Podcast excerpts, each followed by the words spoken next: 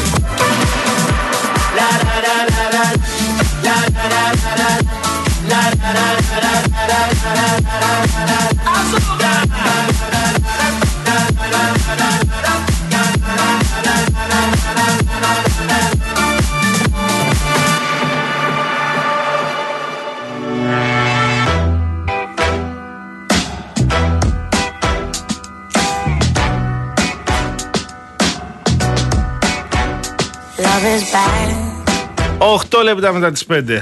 Καλησπέρα σε όλες, καλησπέρα σε όλους. Μόνος είμαι και σήμερα, δεν θα είναι. Μπορεί να έπεσε το σήμα δηλαδή η κυρία Αναστασία Γιάμαλη θα είναι μαζί μου από αύριο. Ελπίζω να είστε όλες και όλοι καλά. Βλέπω εδώ στο χάρτη ότι αρκετές και αρκετοί λείπετε. Εγώ θέλω να σας ευχηθώ ο νέος χρόνος να σας δώσει χαρές και αν ήταν ε, λίγες του παλιού να μας συμπληρώσει ο νέος. Και να δείξουμε και λίγη ψυχραιμία γενικότερα να κάνουμε μια προσπάθεια να ακούμε και τη λέει ο συνομιλητής ενίοτε και μετά να απαντάμε. Να κάνουμε μια προσπάθεια να μετράμε μέχρι το 10 και μετά να απαντάμε όταν ε, τσαντιζόμαστε. Ε, Μαρία, τι λες, συμφωνείς; Λοιπόν, γενικά να το δούμε λίγο διαφορετικά, ρε παιδιά. 2024. Από 2024. Λοιπόν, ε, από πού να ξεκινήσω και από πού να, από πού να το πιάσω το πράγμα. Θα ξεκινήσω από αυτό που συνέβη στην Ιαπωνία. Λοιπόν, ε, έτσι φωτός μπροστά η Ιαπωνία, έτσι. Στην εξέλιξη της τεχνολογίας, στην υπευθυνότητα των πολιτών, αυτό το δείχνουν τα γεγονότα τραγικά τα οποία τη χτύπησαν μέσα σε λιγότερο από 48 ώρες. Έχεις ένα σεισμό 7,6. 48 είναι νεκροί. Α ελπίσουμε ότι δεν θα υπάρξουν άλλοι νεκροί. Θυμίζω ότι με αντίστοιχο σεισμό, με σεισμό αντίστοιχου μεγέθους στην Τουρκία είχαμε 54.000 νεκρούς. Έχεις ένα αεροπλάνο το οποίο. Να, γίνονται λάθη και στην Ιαπωνία συγκρούεται με ένα αεροπλάνο άλλο της ε, ακτοφυλακής και μέσα σε δύο λεπτά βγαίνουν λιγότεροι από 400 επιβάτες και το πλήρωμα και αυτό επίσης είναι εντυπωσιακό. Έχεις, άκου τώρα να δεις Μαρία Ψάλτη. Έχεις λέει υπόγειες σύραγγες σε πόλεις για την αποφυγή του κινδύνου σε περίπτωση που χτυπήσει τσουνάμι την πόλη. Δηλαδή εκεί έχεις τεχνολογία η οποία είναι πάρα πολλά χρόνια μπροστά. Εμείς εδώ συζητάμε τα δικά μας θέματα. Δηλαδή, εμείς εδώ συζητάμε. Α, ναι, συζητάμε για τις κάμερες. Αν πρέπει να έχουμε κάμερες στους δημόσιους χώρους. Γιατί άλλο συζητάμε. Α, συζητάμε για τα τραπεζοκαθίσματα στα πεζοδρόμια. Και αυτό είναι πολύ μεγάλο θέμα από το μέλλον. Βέβαια, αυτό το συζητάμε. Συζητάμε πράγματα τα οποία μας τοποθετούν κάπου ε, γύρω στα 10, 15, 20 χρόνια α, πίσω από την Ιαπωνία και από κοινωνίες προηγμένες σαν αυτή. Λοιπόν, κουράγιος. Ελπίζουμε ότι κάποια στιγμή θα συμφωνήσουμε σε αυτό που απαιτεί η κοινή λογική να βαδίσουμε χέρι-χέρι με το 2024. Να μια καλή αρχή. Αυτό. Να αρχίσουμε να βλέπουμε τη χώρα μας και το λαό μας και τον κόσμο μας και τα σπίτια μας και την πολιτεία μας και το δημόσιο ως κάτι το οποίο ανήκει σε όλους. Όλοι ωφελούμαστε, άρα έχουμε και όλοι υποχρεώσεις. Δηλαδή αν τώρα είναι πρωθυπουργός κάποιος τον οποίο εγώ τον αντιπαθώ δεν λέω αυτός δεν είναι δικός μου πρωθυπουργός, αυτό το δημόσιο δεν είναι δικό μου, ο στρατός αυτός δεν είναι δικός μου, η αστυνομία δεν είναι δική μου, οι δημόσιες υπηρεσίες δεν είναι δικές μου. Ε, σαν να είμαστε 250 εκατομμύρια. Είμαστε 10 εκατομμύρια, αντιμετωπίζουμε σοβαρά προβλήματα. Το δημογραφικό, κατά την άποψή μου, είναι πολύ ψηλά. Η ακρίβεια είναι τα, τους τελευταίους δύο χρόνους αυτό που μας απασχολεί όλους, 9 στους 10.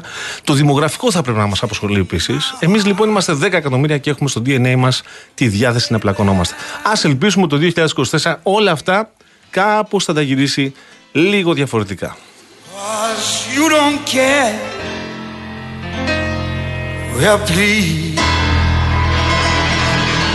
set me free.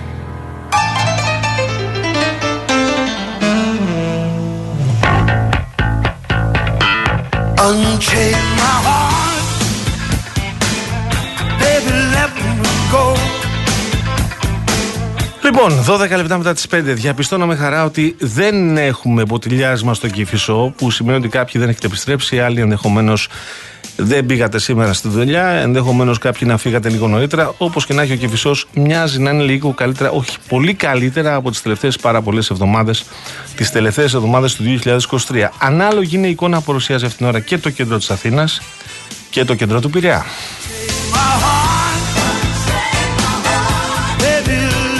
Σα είπα, η Αναστασία Γιάμαλη, η συντρόφισσα με την οποία τα λέμε, ενίοτε συγκρόμαστε, σε άλλα συμφωνούμε, σε άλλα διαφωνούμε. Θα είναι από αύριο μαζί μου. Εσεί όμω μπορείτε να επικοινωνείτε. Σα περιμένει η εξαιρετικά ευγενή, η εξαιρετική, η φοβερή Εύη Βουγιουκλιώτη στο 2.11.208.200. Εκεί θα βάλετε τα ερωτήματά σα, εκεί θα βάλετε αν θέλετε κάποιο θέμα για να το συζητήσουμε. Ε, αν δεν θέλετε, αν δεν ε, προτιμάτε την Εύη, έχετε και άλλες δυνατότητες. Από το κινητό, αν είστε καθοδόν για να επιστρέψετε στη μεγάλη μας πόλη και έχετε να μας δώσετε πληροφορίες που θα συναντήσετε στη διαδρομή ή για οποιονδήποτε άλλο λόγο, καλείτε από το κινητό. Δεν καλείτε από το κινητό, με συγχωρείτε. Παίρνετε το κινητό και στέλνετε SMS. Γράφετε real, αφήνετε κοινό το μήνυμα που θέλετε να διαβάσω εγώ στον αέρα. Το στέλνετε στο 19600. Και η τρίτη επιλογή είναι να μας τα στείλετε μέσω mail. Studio papakirialfm.gr η διεύθυνση. Ε, η Μαρία Ψάλτη είναι στη ρύθμιση των ήχων. Και εγώ είμαι ο Γιώργος Παγάνης, θα είμαι μαζί σας μέχρι τις 7 όπως συμβαίνει Δευτέρα με Παρασκευή μαζί με την κυρία Αναστασία Γιάμαλη.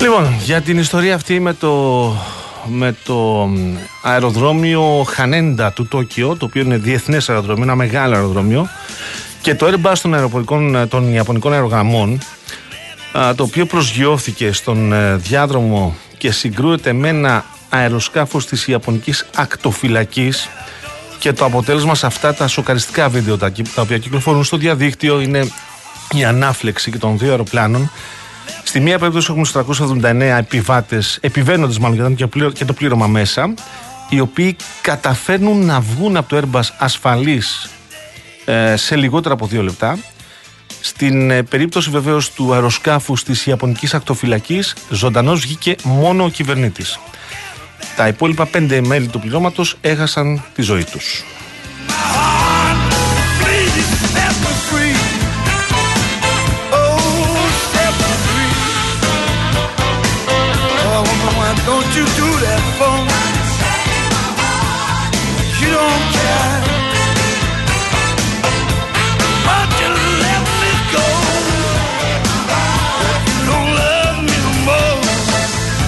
Λοιπόν, εδώ η είδηση είναι ότι έγινε λάθος. Το λάθος είναι ότι ε, είτε κάποιος δεν κατάλαβε καλά, είτε κάποιος ενδεχομένως δεν άκουσε καλά, διότι το αεροσκάφος της ακτοφυλακής δεν έπρεπε να βρίσκεται στο διάδρομο προσγείωσης του Airbus. Και το αποτέλεσμα ήταν βεβαίως τα δύο αεροπλάνα να συγκρουστούν. Άρα λοιπόν η είδηση εδώ είναι ότι και οι Ιάπωνες κάνουν λάθη.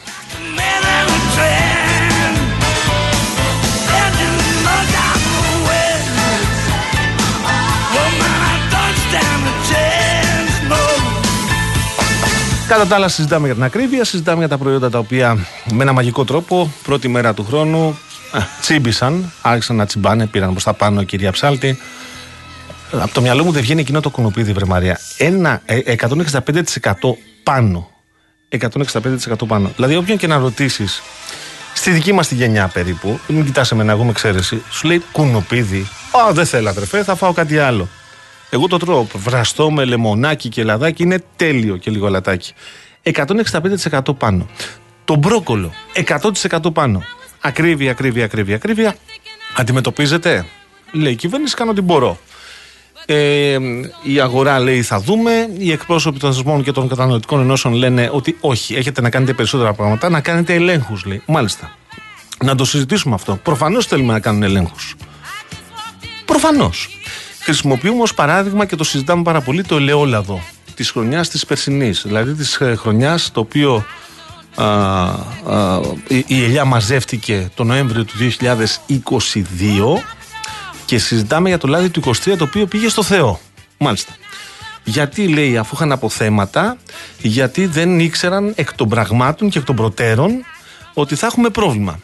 Ναι, τα συμβόλαια τα οποία υπογράφουν οι υλοπαραγωγοί σε όλη την Ελλάδα ή στις, ε, στους νομούς οι οποίοι παράγουν, μπορούσε να τα ελέγξει η κυβέρνηση; Θα μπορούσε να κάνει έλεγχο, μάλιστα. Θα μπορούσε επομένως να προσλάβει ελεγχθές. Πόσους ελεγχτέ, Πόσους για τη Μεσσηνία, πόσους για την Ηλία, πόσους για τη Λαγωνία, πόσους για την Κρήτη. Πόσοι θα έπρεπε να προσληφθούν; Και αν τους έπαιρνες αυτούς, τι θα τους έκανες, πού θα τους τοποθετούσες; Θέλω να πω ότι πράγματι έχουμε ακρίβεια, πράγματι έχουμε εσωκέρδια να συζητάμε στη βάση του εφικτού. Να μην λέμε πράγματα τα οποία είναι θεωρητικά. Πώς θα γίνει αυτό, με ποιο τρόπο θα κάνεις τον έλεγχο; Είναι δυνατό σε μία περίπτωση μόνο όπου ο ελαιοπαραγωγός Παγάνης θα πάρει το δικό, του, το δικό του προϊόν, θα το δώσει στη Μαρία την ψάλτη η οποία έχει ελαιουργείο ή ελαιοτριβείο η Μαρία Υψάλτη μετά θα το δώσει στην Εύη τη Βουγιουκλιώτη, η οποία είναι μεσάζοντας και θα φτάσει κάποια στιγμή εκεί που θα φτάσει.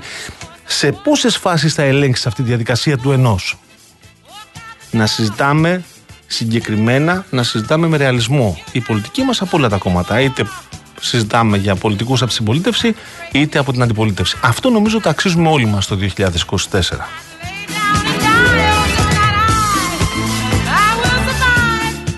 Το άλλο για το οποίο θα ήθελα να μιλήσω, γιατί μου κάνει τρομερή εντύπωση, ακούω συνέχεια στα debate των πολιτικών τι γίνεται στην Ισπανία με τις τιμές του ρεύματος και της κιλοβατόρας. Μάλιστα. Και τι κάνει η Ισπανία με το ΦΠΑ.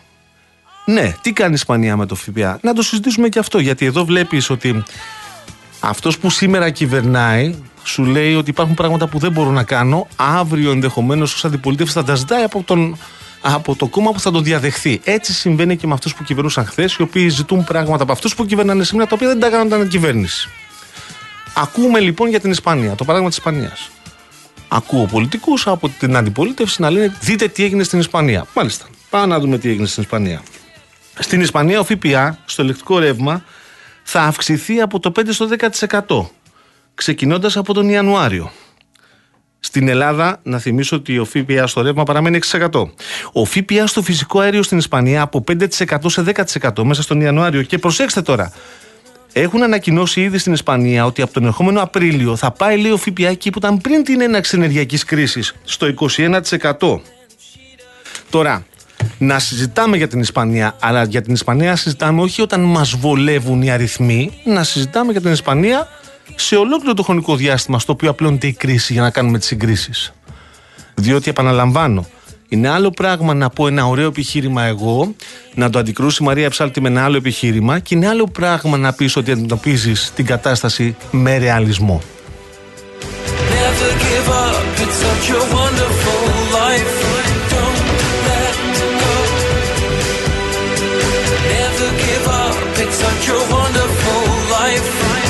Λοιπόν, ελπίζω να είσαστε καλά, ελπίζω να περάσετε καλά, γιατί σας είπα τώρα από τα μούτρα κατευθείαν και πάμε στην επικαιρότητα. Ε, να περάσετε με τους αγαπημένους σας, να είχατε έτσι α, στιγμές ποιοτικές, τις οποίες θα τις έχετε στο μυαλό σας σαν εικόνες στο μέλλον και σαν αναμνήσεις. Αυτό αξίζει τελικά στο ταξίδι της ζωής, οι αναμνήσεις και οι άνθρωποι που σε περιβάλλουν. Ελπίζω λοιπόν να περάσατε όμορφα. Δεν ήταν χειμερινός ο καιρός, τουλάχιστον όχι στο μεγαλύτερο κομμάτι της επικράτειας. Και από ό,τι λένε οι μετεωρολόγοι, ε, θα πάμε ξανά σιγά σιγά προς ε, τους 18, 19, 20 και σήμερα από ό,τι είδα στην Πελοπόννησο νωρίς το πρωί η θερμοκρασία ήταν στους 12, ε, 13, κάπου λίγο πριν τις 11 σκαρφάλωσε η θερμοκρασία στους 18. Λένε οι μετεωρολόγοι ότι από την ερχόμενη εβδομάδα ενδεχομένως για λίγες ημέρες να νιώσουμε χειμώνα.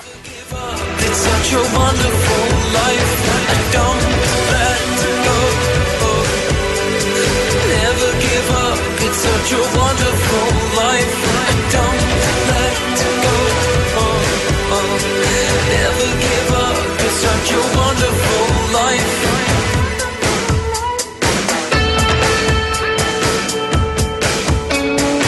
Σε λίγο λοιπόν εγώ θα ζητήσω τη βοήθεια του ενεργειακού επιθεωρητή, ο οποίος είναι και φίλος εκπομπής και μας βοηθάει πολύ με την ανάλυση που κάνει και με τις πληροφορίες που μας δίνει, για να δούμε τι συμβαίνει με τα χρωματιστά, με τα χρωματιστά τιμολόγια ενέργειας και να δούμε τι πρέπει να κάνουμε και με ποιο τρόπο θα πρέπει να βοηθούμε μέσα στη διάρκεια του Ιανουαρίου και αν θα πρέπει να αλλάξουμε ενδεχομένως τον επόμενο μήνα, γιατί είπαμε ότι έχουμε αυτή τη δυνατότητα. Θα ζητήσω μετά από τον ενεργειακό επιθεωρητή, από την κυρία Παγώνη, να κάνουμε μια εκτίμηση κατάστασης με αυτό που συμβαίνει και με τον κορονοϊό και με το κοκτέιλ των ιώσεων και τι πρέπει να προσέχουμε. Να, η φίλη μου η Μαρία Εψάλτη ήδη φοράει τη μάσκα της και πολύ καλά κάνει απέναντί μου, διότι εξακολουθούν τα προβλήματα και δεν είναι μόνο κορονοϊός, θα δείτε ότι υπάρχουν κι άλλα τα οποία ε, μας, ε, μας απειλούν αυτές τις ημέρες, ημέρες δηλαδή που βρεθήκαμε με συγγενείς και με φίλους στα τραπέζια. Οι ειδικοί λένε ότι οι επόμενες 15 ημέρες είναι κρίσιμες διότι θα δούμε κορύφωση και των κρουσμάτων και των εισαγωγών κορονοϊού αλλά θα πάμε έτσι από ό,τι φαίνεται μέχρι το Φεβρουάριο και με την γρήπη.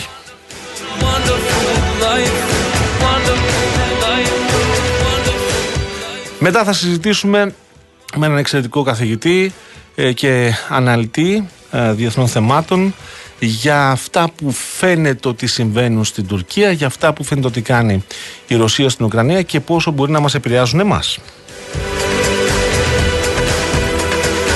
Κοινώς Μαρία Ψάλτη δεν θα είναι η εκπομπή όπως συνήθως την, ε, την ακούς ή ενδεχομένως ε, σας αρέσει να συζητάω με την Αναστασία και να αλλάζουμε, να αλλάζουμε επιχειρήματα, να κουβεντιάζουμε.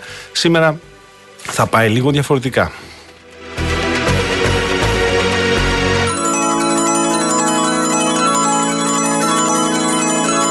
Τις ευχές μου στον Πορφύριο, Πορφύρια μου το έχω καταλάβει το μήνυμα, το έχεις στείλει 12 φορές, φτάνει. Σε λίγο θα το αποστηθήσω.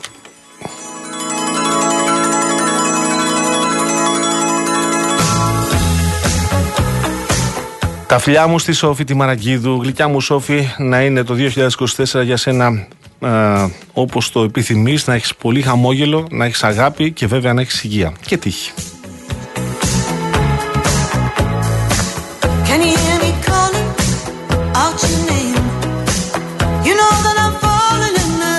Ο φίλος μου ο Κρήτονας, αφού μου εύχεται καλή χρονιά, καλή χρονιά Κρήτονα, Α, σημειώνει. Λέει σχετικά με κάποιες διαφορές μεταξύ Ελλάδας και Ιαπωνίας, καλό είναι να θυμόμαστε ορισμένα γεγονότα που κατά καιρούς έρχονται στη γνώση μας.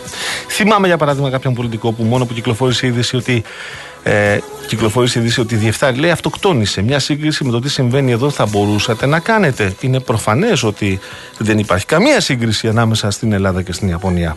Αλλά εγώ λέω είναι τόσο απαγορευμένο να σκεφτόμαστε ότι ενδεχομένως θα μπορούσαμε να ξεκινήσουμε να σκεφτόμαστε όπως σκέφτονταν οι Ιάπωνες πριν από 20, 25, 30 χρόνια. Θα μπορούσαμε δηλαδή να σκεφτούμε το κοινό καλό, να κάνουμε έναν έναν. Α, κοίτα τώρα να δεις πώς μου ήρθε στο μυαλό. Μ, μακροπρόθεσμος σχεδιασμό. Άγνωστη λέξη. Μακροπρόθεσμος σχεδιασμός. Άγνωστη λέξη για την Ελλάδα. Να κάτσουμε και να χαράξουμε μια στρατηγική η οποία δεν θα είναι στρατηγική τετραετίας, τριετίας.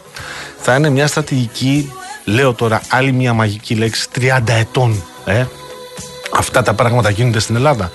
Δυστυχώς μέχρι σήμερα δεν έχουν γίνει. Και εγώ αναρωτιέμαι, γιατί αφού εμείς περάσαμε τη ζωή μας μέχρι εδώ βλέποντας αυτό που βλέπουμε. Θυμάμαι έναν πολύ έμπειρο αξιωματικό του πυροσβεστικού σώματος πριν από 20 χρόνια σε μια, μεγάλη, σε μια μεγάλη πυρκαγιά. Και αφού είχε δώσει μάχη και αυτός και οι πυροσβέστες που συντόνιζε, στο τέλος του λέω, ε, ταξίαρχε, ε, δεν μπορούσε να προβλεφθεί αυτό το πρόβλημα και μου λέει μα εμείς αγόρι μου στην Ελλάδα αντιμετωπίζουμε την κρίση όταν τη συναντάμε. Έρχεται η κρίση, τη συναντάμε και μαθαίνουμε. Μάλιστα. Αυτό το κάναμε λοιπόν και το κάναμε σε όλους τους τομείς. Έτσι λέω για διαφορά για τα παιδιά μας, για τις γενιές που έρχονται στα πράγματα σιγά σιγά. Μήπως να αρχίσουμε να σκεφτόμαστε όπως και άλλοι Δεν είναι κακό δηλαδή είναι κακό να αρχίσουμε σιγά σιγά να αντιγράφουμε κάποια πράγματα. Δεν λέω ότι μπορούμε να φέρουμε αυτό που άκουγα τώρα, πολύ ωραία να το περιγράφει ο κύριος Παπαδόπουλος, σεισμολόγο, στον Νίκο Στραβελάκη στο δελτίο, το ιαπωνικό μοντέλο λέει το οποίο σε ενημερώνει όπως θέλει το 112 εδώ σε εμάς ως μηχανισμός πολιτικής προστασίας.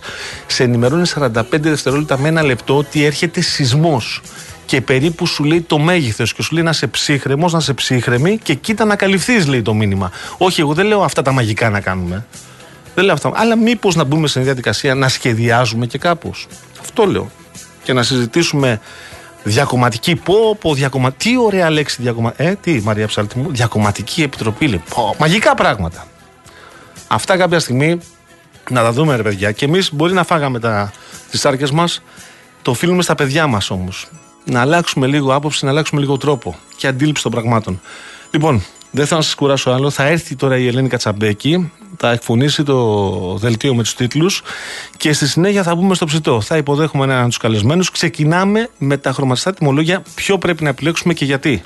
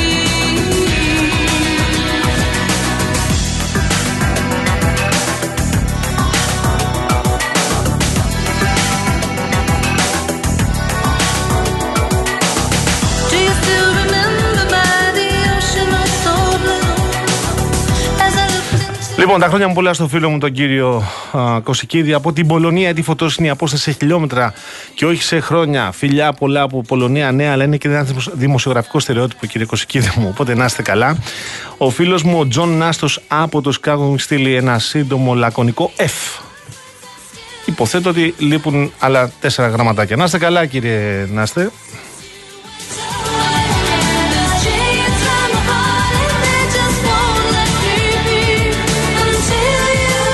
Γεια σου Μπάρι, χρόνια πολλά. Καλή χρονιά να έχεις.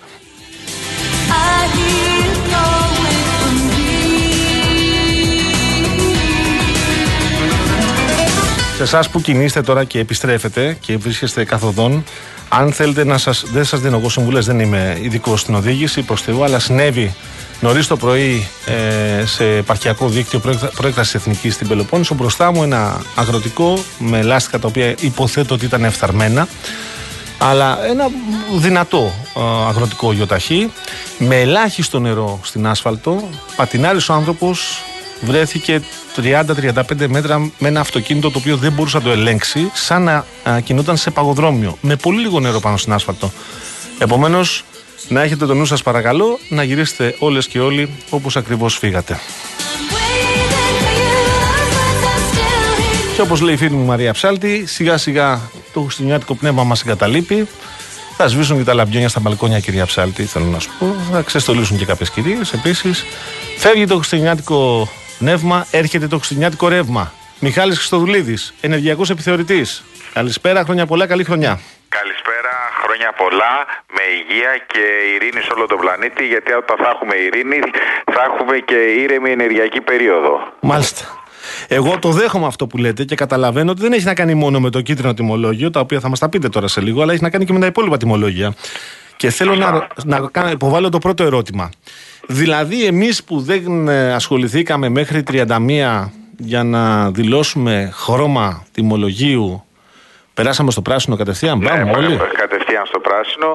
Ωστόσο, όμως αυτό δεν είναι δεσμευτικό γιατί, όπως έχουμε πει, ναι. ε, μπορείς ανά πάσα στιγμή και αύριο ε, να αποχωρήσεις από το πράσινο. Αύριο. Να ναι, αύριο. Συγγνώμη, ναι. κύριε Χρυστοδουλίδη, πριν αλήξει ο μήνας. Δηλαδή πριν να ναι, τελειώσει ναι, ο Ιανουάριο. Ναι, ναι, ναι, δεν λέει κανείς ότι πρέπει να λήξει ο μήνας. Δηλαδή, εμένα δεν μου αρέσει αυτό το χρώμα και πηγαίνω στο επόμενο. Ναι, ναι, φυσικά.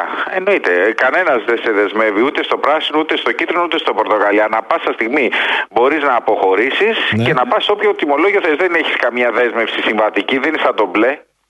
Μάλιστα. Και πώς θα βγει μετά το άθροισμα για να πληρώσω. Τώρα, εγώ κάνω ερωτήματα τα οποία έρχονται από ακροατές. Δηλαδή, αν έχω φύγει από το πράσινο, έχω πάει στο κίτρινο και μετά από δύο εβδομάδες αποφασίζω δεν μου αρέσει το κίτρινο και θέλω να πάω να δω ναι, το. Αυτό δεν ναι. ξέρω από μέσα στον Ιανουάριο ναι. πώς θα γίνει, αλλά μπορώ να σου πω μετά από δύο-τρεις μήνες πώς θα γίνει. Ναι. Γιατί ο κύριος Χιλακάκη είπε ότι εντός του τριμήνου, του πρώτου τριμήνου του 2024 θα ξεκινήσουν οι μηνιαίες καταμετρήσεις.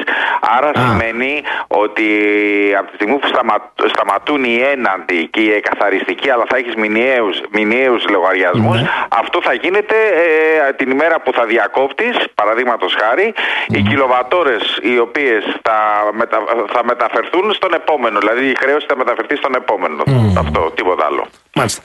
Τώρα, ε, αν εμένα ο πάροχός μου με έχει βάλει σε ένα ωραίο πακέτο το οποίο μου λέει ότι α, κοίταξε κύριε Παγάνη, θα τα πλήρωνει ξέρω εγώ όλα. Τώρα δεν θέλω να χρησιμοποιήσω ένα από τα διαφημιστικά, πώς να το πω τώρα, ε, συνθήματα που ενδεχομένως ή εμπορικές ε, ονομασίες που ενδεχομένως χρησιμοποιούν οι πάροχοι. Αλλά ας υποθέσουμε ότι υπάρχει ένας πάροχος ψάλτη και έρχεται ο πάροχος ψάλτη και μου λέει κύριε Παγάνη, θα σε βάλω να το όλα σε ένα. Και αυτό μπορεί να καταλήγει σε κίτρινο τιμολόγιο. Εκεί, αν έχω επιλέξει εγώ πράσινο, έχω πρόβλημα; Λοιπόν, μισό λεπτό. Ναι.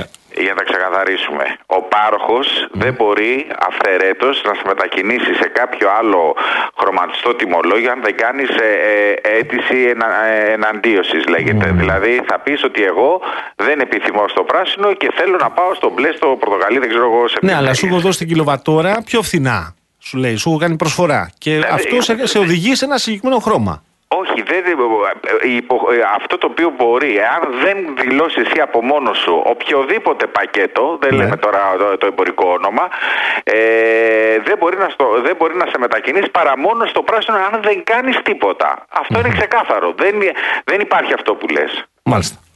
Μάλιστα.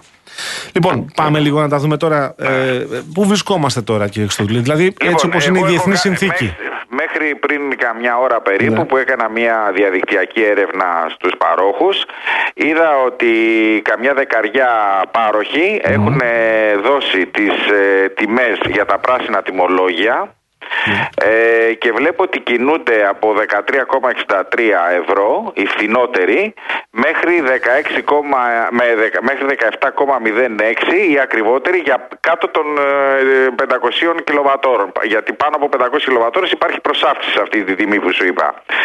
Λοιπόν, και προσάυξηση για την οποία την ξέρουμε, είναι συγκεκριμένη. Είναι ε, ναι, τώρα ναι, είναι περίπου ένα με δύο λεπτά παραπάνω από τα νούμερα που σου είπα. Δηλαδή το 1363 γίνεται ξέρω εγώ 1463, 15 και το 17 γίνεται 18,5 19 κάπου εκεί.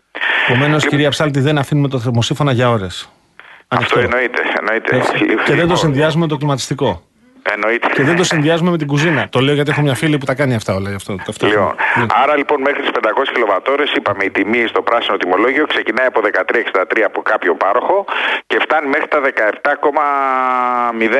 Για το μπλε, για το σταθερό τιμολόγιο, για χρεώσεις, για καταναλώσεις κάτω από 500 κιλοβατόρες, ε, από την έρευνα που έχω κάνει από, στα site των παρόχων, βλέπω ναι. ότι ξεκινάει από τα 14,90 μια εταιρεία ε, έως 17,90. Δηλαδή χοντρικά να το πούμε, το μπλε είναι μεταξύ 15 έως 18 λεπτών και το πράσινο από 13,6 έως 17 λεπτά. Σαφώς πράσινο επομένως στην παρούσα φάση. Ναι, σαφώς πράσινο γιατί καταρχήν δεν δεσμεύεσαι 12 μήνες όπως με το μπλε. Διότι αν ε, αύριο μεθαύριο πέσουν και άλλο οι τιμές της κιλοβατόρας και είσαι ε, στο μπλε τιμολόγιο για να αποχωρήσεις θα πρέπει να πληρώσεις πέναλτι. Ενώ στο πράσινο δεν ισχύει αυτό, μπορείς να αποχωρήσεις χωρίς καμία επιβάρυνση. Με το πολυδιαφημισμένο κίτρινο τι γίνεται, θέλω να μου πείτε τώρα. Τίποτα στο κίτρινο δεν είναι. Ε, το έχουμε πει. Στο κίτρινο ψωνίζει πρώτη του μήνα και την τιμή τη ξέρεις στις 30 του μήνα. Και αν η Χούθη αν οι Χούθοι πυκνώσουν τα ρεσάλτα τους και ο κόλπος του Άντεν επίσης γεμίσει από αεροπλανοφόρα και από φρεγάτες, τι γίνεται Ωραία, εκεί. τον πίνεις που λέμε τον ένα μήνα. Ναι. και μετά από, φεύγεις από, από το κίτρινο τιμολόγιο που είναι το τιμολόγιο... Για το χούθι λες εκεί, ε; Ναι, ναι, στο 100% ναι. στο ναι. Ε, χρηματιστήριο ενέργειας και πας σε ένα μπλε ή σε ένα πράσινο που είναι πιο, ε, θα έλεγα, ελεγχόμενο κειμενόμενο. Το πράσινο είναι ελεγχόμενο κειμενόμενο, ενώ ναι. το κίτρινο δεν είναι. Ναι, ναι. Αυτό. Τι σου κάνουν οι Χούθοι πάντως, Κοίτα. ναι. Λοιπόν, ναι. άκου να σου πω τι πιστεύω εγώ ναι, ναι. και τι εκτιμώ και από αυτά που διαβάζω, ξέρεις και από το διεθνή Λοιπόν, ε, για να συμβεί κάποια σημαντική ανατροπή στις διεθνείς τιμές ενέργειας, ναι. εντάξει, θα πρέπει να γίνει τώρα μια γενικευμένη επέκταση της έντασης εκεί στο ε, Μπάμπα Ελ Μαντέπ, στο στενό εκεί πέρα στην Ερυθρά Θάλασσα. Στην Ερυθρά Θάλασσα, ναι. Στο κόλπο του Άντεν, ναι, ναι. Ναι, έχει στον κόλπο του Άντεν να κλείσει το στενό του Σουέζ, να ε, να επιβληθούν εμπάρκο στο Ιράν, για παράδειγμα, ξέρω εγώ, ή σε ναι. άλλες χώρες. Να δηλαδή γενικεύσει ενδεχομένως η Ρωσία την επίθεση που κάνει στην Ουκρανία και να απαντήσει με τα Ουκρανία σε ναι, ρωσικό ναι, έδαφος. Εντάξει τώρα, ναι. okay, αν συμβούν όλα αυτά, ναι. πάντως να ξέρεις ότι ούτε το μπλε, ούτε το πράσινο, ούτε το κίτρινο, ούτε το πορτογαλί θα μας σώσει. Δηλαδή, ε, μέσα στο μπλε ακόμα, το οποίο θα το πω, το είπα και σε ένα κανάλι ναι, ναι. το πρωί, γράφει στο συμβόλαιο ότι για σοβαρούς λόγους, με, με, με ενημέρωση δύο μηνών, ναι. α, μπορεί να σπάσει ο πάροχος το συμβόλαιο. Λοιπόν, με ενημέρωση δύο μηνών. Ναι, με, με, με ενημέρωση πριν. Δηλαδή, με, πριν... δηλαδή κάνει, συμβαίνει κάτι σήμερα από αυτά τα γεγονότα που είπαμε, κάνει ναι, ρεσάλτο. Και σε δύο μήνες θα σου σπάσω το τιμολόγιο. Επειδή έκανα ρεσάλτο σήμερα, έχω σε δύο μήνες ναι, θα σπάσω ναι, το τιμολόγιο. Δεν, δεν αναφέρει βέβαια ποιοι είναι οι σοβαροί λόγοι. Αλλά λέω εγώ θα ναι. επικαλεστεί, ας πούμε, ε, αυτό που είπες με τους ε, Χούθη ή οτιδήποτε άλλο ναι. και μπορεί ας πούμε αν, αν πάρουν την ανιούσα οι διεθνείς τιμές ενέργειας σε τέτοιο σημείο που δεν βγαίνει ο πάροχος, δηλαδή πλέον έχει ζημιά, μπορεί να σου σπάσει και τον μπλε. Άρα λοιπόν, αν συμβούν ε, τέρατα και σημεία, δηλαδή έρθει τούμπα ενεργειακά ο πλανήτης, ακόμα ούτε τον μπλε δεν μας σώζει. Μάλιστα. Και αυτό το χρηματιστήριο ενέργειας εκεί στην Ολλανδία, τι δυνατότητα παρέμβασης έχει, δηλαδή πόσο μπορεί να παρεμβαίνει σε αυτά; Παρεμβαίνει; Ρωτάει εδώ η φίλη μου Μαρία. Δεν υπάρχει καμία παρέμβαση. Το, ναι. Η Ελλάδα είναι συνδεδεμένη ε, στο ε, μοντέλο μοντέλο τιμολόγησης με βάση το, το φυσικό αέριο, αναφορικά εννοώ με την τιμολόγηση του ρεύματος, της χοντρικής του ρευματο ε, και, και όλα παίζονται ε, από το χρηματιστήριο της Ολλανδίας, διότι το, το πόσο θα κλείσει η τιμή ε, του φυσικού αερίου ε, έχει να κάνει και με το πόσο θα ανέβει θα κατέβει και η τιμή της ηλεκτρικής μεγαβατόρας. Αυτό είναι δεδομένο. Ε, άρα λοιπόν, εάν για κάποια στιγμή, αν κάποια στιγμή, τώρα που συζητάμε έχει 32 ευρώ η θερμική μεγαβατόρα. Ναι. Πριν την κρίση ήταν στα 6, 10, 16 ευρώ η θερμική και μέσα στην κρίση είχε φτάσει και 390 αν θυμάσαι Λοιπόν, τώρα είμαστε στα 32, δηλαδή απέχουμε ε, από τα 16 τέλος πάντων που ήταν το 18, ε, δύο φορές πάνω περίπου. Λοιπόν, ε, με αυτή με αυτή, με αυτή την τιμή, με το Brent να είναι κάτω από τα 80 δολάρια και με την ε, ηλεκτρική μεγαβατόρα για, τα, για την ελληνική αγορά ε, στα 100 ή λίγο κάτω από τα 100 φαίνεται ότι θα κυλήσει ομαλά ε, η λιανική τιμή χρέωσης του ρεύματος και στο πράσινο και στο μπλε. Όλα αυτά εφόσον δεν συμβαίνουν τίποτα σημαντικά γεγονότα στον πλανήτη. Έτσι. Δηλαδή θέλω να πω όχι μικρά και σποραδικά ναι, ναι, ναι, ναι. φαινόμενα. Ναι, ναι, Υπό αυτές τις συνθήκες όμως και όπως το περιγράφεις, ναι. αυτό που λέει ο κύριος Κυλακάκης, ο αρμόδιος υπουργός, ότι θα λειτουργήσει ο ανταγωνισμός υπέρ του, κατα... του καταναλωτή δεν έχει ξεκινήσει ήδη, δηλαδή είναι, δεν είναι ε, πιο χαμηλά η κιλοβατόρα. Ναι, ναι, είναι. Ισχύει αυτό που λες, διότι αν δεις οι μέσες τιμές του Δεκεμβρίου, ναι. σε σχέση με τις τιμές που κάναν ποδαρικό τώρα το 2024 ε, είναι ε, οι σημερινές τιμές γύρω στο 10 με 15% χαμηλότερες από τις τιμές του Δεκεμβρίου. Αλλά για να συμβεί αυτό, βασική προπόθεση είναι να μην γίνεται πόλεμος. Ναι, να μην, έχουμε, έτσι, ναι, να μην γίνεται πόλεμος και επηρεαστεί, επηρεαστούν οι διεθνές τιμές, κυρίως του φυσικού αερίου, διότι όπως σου είπα, ε, το, η τιμολόγηση, ε, η κοστολόγηση της ηλεκτρικής μεγαβατόρας εξαρτάται άμεσα από την ε, χοντρεμπορική τιμή του φυσικού αερίου στον κόμμα του, το δίκτυο TTF που λέμε. Άρα, αν... Τώρα μην μπέρδεψε με το TTF. Όχι, είναι, ο χρηματιστηριακό δείκτης. Το TTF είναι ο χρηματιστηριακό δείκτης ε, του φυσικού αερίου στο κόμμα της Ολλανδίας. Υπάρχουν ε, δεκάδες δείκτες. Αυτός. Μάλιστα. Μάλιστα. Ε, και η συμβολή ε, του ενεργειακού επιθεωρητή Μιχάλη Χρυστοδηλή ποια είναι τώρα. Δηλαδή; Λοιπόν, κοίταξε. Εγώ mm. τα έχω, έχω δει όλο το χάρτη και έχω mm. μελετήσει σχεδόν ε, τα ενεργειακά δρόμενα στον πλανήτη και τι βλέπω για το 2024. Βλέπω ότι καινούργιοι τερματικοί σταθμοί LNG το επόμενο μήνα ή το επόμενο δίμηνο θα μπουν σε λειτουργία. Και ο σταθμός στην Αλεξανδρούπολη, αλλά και ευρωπαϊκοί σταθμοί, που είναι οι τρει-τέσσερι καινούργιοι ευρωπαϊκοί σταθμοί και στη Γερμανία ε, και στην Ολλανδία και στην ε, Γερμανία. Λοιπόν, αυτό ε, θα συμβάλλει θετικά. Το ότι πήραμε παράταση με απόφαση της Ευρωπαϊκής Επιτροπής για να υπάρχει πλαφόν στο φυσικό αέριο, αν θυμάσαι, το πλαφόν που είχε μπει πέρσι ήταν μέχρι 28 Φεβρουαρίου του 2024. 24. Ε, τώρα δόθηκε παράταση για άλλο ένα χρόνο μέχρι το Φεβρουάριο του 2025.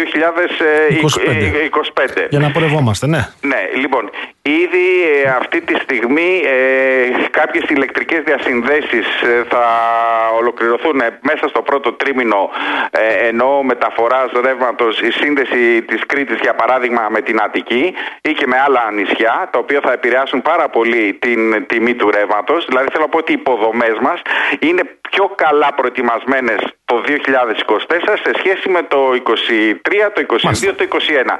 Άρα, άρα, αν πούμε ότι έχουμε και σχετικά έναν ήπιο χειμώνα, δηλαδή έτσι όπως βαδίζουμε, ουσιαστικά ακόμα οι δεξαμενές ε, καυσίμων είναι σε πολύ ψηλό επίπεδο, είναι γύρω στο 88%.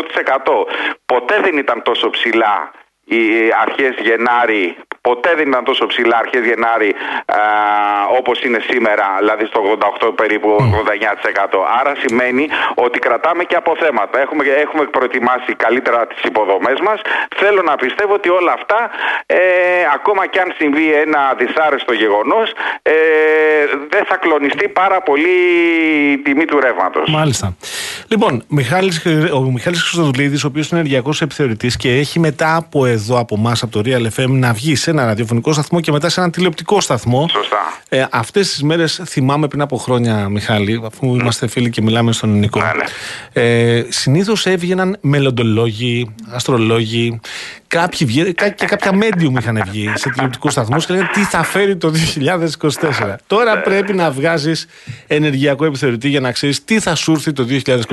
Κοίταξε, όταν το φυσάς λέει στο, στο χυλό καίγεσαι λέει και στο γιαούρτι. Ε, Γιατί- βέβαια, βέβαια. Γιατί σκέψου τι πάθαμε το 2020 το καλοκαίρι, ξαφνικά εκεί που ήμασταν στις παραλίες και πίναμε τα φρέντο καπουτσίνο, βλέπουμε μια κατακόρυφη άνοδο ε, των τιμών της ενέργειας και ψαχνόμασταν εκείνη τη στιγμή να δούμε συνέβη, ρε πριν, παιδιά; πριν ξεκινήσει, πρόσεξε, πριν ξεκινήσει ο, η εισβολή της Ρωσίας στην Ουκρανία. Βεβαίως, γιατί αυτό βεβαίως. έγινε το Βορρά. Εγώ σου λέω το καλοκαίρι, τον Αύγουστο του 20. Βέβαια. του 20. Λοιπόν, και επειδή δεν μπορείς ποτέ να προβλέψεις όλα τα πράγματα, απλά με την λογική τι, ε, ότι έχεις πάθει και έχεις μάθει, έχεις προετοιμάσει τα συστήματά σου τα ενεργειακά, ώστε να Σωστά. μπορούν να αποσβέσουν την οποια, τον οποιοδήποτε τέλος πάντων μεγάλο κραδασμό, ώστε να πέσουμε πιο Σωστά. μαλακά. Αυτό, τίποτα άλλο. Μιχάλη Χριστοδουλίδη, σε ευχαριστώ πάρα πολύ. Καλή χρονιά, εύχομαι. Επίσης, υγεία, επίσης, υγεία, υγεία, και υγεία, εδώ. υγεία. Ευχαριστώ.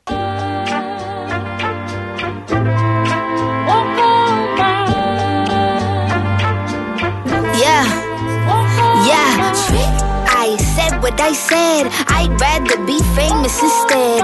I let all that get to my head. I don't care. I paint the town red. I said what I said. I'd rather be famous instead. I let all that get to my head. I don't care. I paint the town red. Mm, she the devil. She bad little. She a rebel.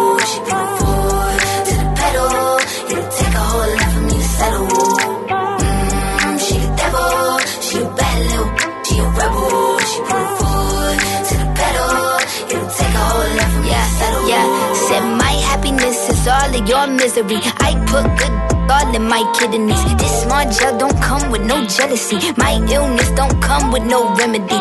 I am so much fun without Hennessy. They just want my love and my energy. You can't talk no without penalties. I'm in your if you send for me, I'm going to glow up one more time. Trust me, I have magical foresight. You gon' see me sleeping in courtside. You gon' see me eating ten more times. Ugh, you can't take this one nowhere. Ugh, I look better with no hair. Ugh, ain't no sign I can't smoke here. Ugh, yeah. give me the chance and I'll go there. I said what I said. I'd rather be famous instead. I let all that get to my head. I don't care. I paint the town red.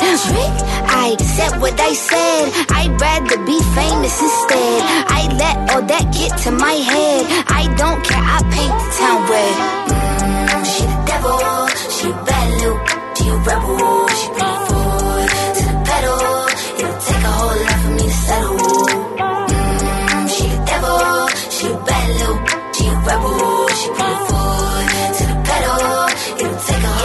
6 λεπτά πριν από τις 6, κάτι περίεργα πράγματα, ρε παιδί μου, που βγαίνουν στη δημοσιότητα. Βγάζει τώρα η Washington Post, η οποία είναι γνωστή Αμερικανική εφημερίδα. Ε, ένα λέει από χαρακτηρισμένο έγγραφο διαβάζω στο real.gr το οποίο αποκαλύπτει συνεργασία του Πούτιν με τη Λεπέν ε, τη γνωστή κυρία στις, ε, στη Γαλλία για την ανατροπή του Μακρόν mm. κάτι περίεργα γιατί ο Πούτιν συγκινεί συγκινεί από ό,τι φαίνεται και τους ε, αρκετούς αριστερούς, αρκετούς αριστερούς συγκινεί όμως και ακροδεξιούς ε. Και όχι μόνο συγκινεί, να αποσυνεργάζεται. Αν ισχύουν τώρα αυτές τι φήμες και αν το ρεπορτάζ αυτό της Washington Post είναι απηχή στην πραγματικότητα, ε, μ, φαίνεται ότι έχει βρει έναν τρόπο ο Πούτιν να γοητεύει κοινά από ε, εντελώς διαφορετικές αφετηρίες τώρα, για να μην πω κάτι άλλο. Μάστε. To my head. I don't care. I paint the town red. Mm, she the devil. She a bad little. She a rebel. She bring the foot to the pedal. Πριν από μερικές Κυριακές θυμάμαι ένα ρεπορτάζ στη Real News για έναν από τους. έναν ε, ε, αντίπαλο του Πούτιν, ο οποίος έρχεται από την αντιπολίτευση, λέει.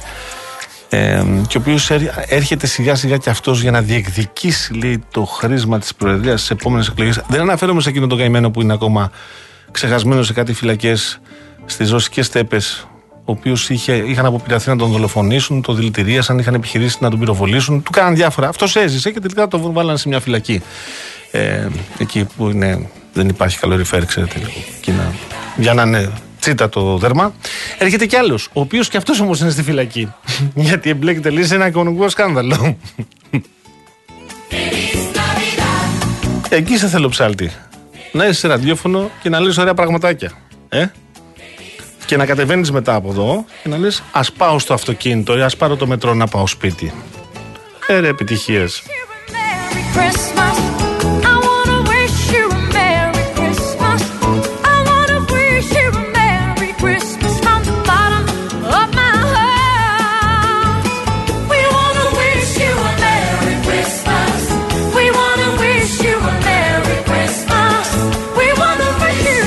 Λοιπόν, θέλω να σου πω επίσης, διαβάζω επίσης σχετική είδηση εδώ στο real.gr. Δε ακίνητα ελεύθεροι επαγγελματίες και υψηλές πάνε στο μικροσκόπιο. Γιατί ξέρω. Κάτι φίλους που έχουν κάτι φίλους, που έχουν κάτι γνωστούς, που έχουν κάτι φίλους, που έχουν κάτι κουμπάρους, που έχουν κάτι γνωστούς, που πήγανε διακοπές σε πολύ ωραίους προορισμούς. Βγάλανε φωτογραφίες, αλλά τις κρατήσανε μόνο για το κινητό. Δεν φύγανε στα μέσα κοινωνικής δικτύωσης. Αυτοί οι φίλοι που έχουν κάτι φίλους, που έχουν κάτι φίλους, που έχουν κάτι γνωστούς, που έχουν κάτι κουμπάρους. Καταλαβέ. Και να γιατί. Γιατί εδώ έρχεται Έρχεται έλεγχος 72.000 λέει φορολογικούς, φορολογική σε 72.000 72 αφημί. Mm.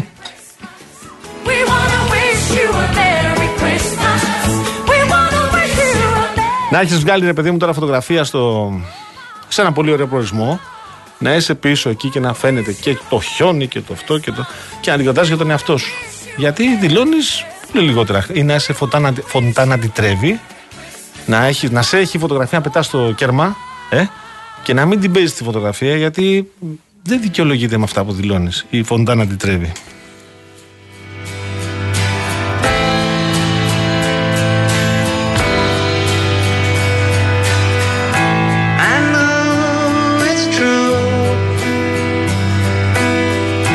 Αυτό που είπα για την Φοντάνα, Φοντάνα Τρέβη, σκέψου ότι έχουν σκεφτεί εκεί, τι έχουν στο Δήμο της Ρώμης. Λέει, δεν φτάνει ένα νόμισμα, αν θέλετε κύριοι να πιάσει κυρίες η ευχή σας. Δεν φτάνει να πετάτε ένα νόμισμα. Χρειάζονται τουλάχιστον τρία νομίσματα για να πιάσει η ευχή. Τρία νομίσματα να πάρει ευχή. Τρία. Εμείς εδώ δεν μπορούμε να σκεφτούμε κάτι αντίστοιχο. Να πούμε ότι στο Σύνταγμα θα πετάμε μέσα, ξέρω εγώ, πρέπει να πετάμε μέσα 5 ευρώ. Και άμα πετάς 5 ευρώ μέσα στο Σύνταγμα, ε, θα γίνεται η ζωή σου πιο χαμογελαστή. Ξέρω κάτι, να σκεφτούμε, να πούμε εδώ πέρα. Να βρούμε καμιά ιδέα. Μας έχει φάει κοινοτοπία. Λίγη φαντασία, ρε παιδιά. Λοιπόν, θα πάμε στην Ελληνική Κατσαμπέκη, η οποία θα έρθει τώρα με κανονικό δελτίο ειδήσεων. Θα αλλάξουμε ώρα και μετά θα υποδεχτούμε την αγαπημένη μου Ματίνα Παγώνη, γιατί είπαμε έχουμε για αυτά τα θέματα τώρα με τις αγωγές. Να συζητήσουμε τι κάνουμε, πού πάει το πράγμα.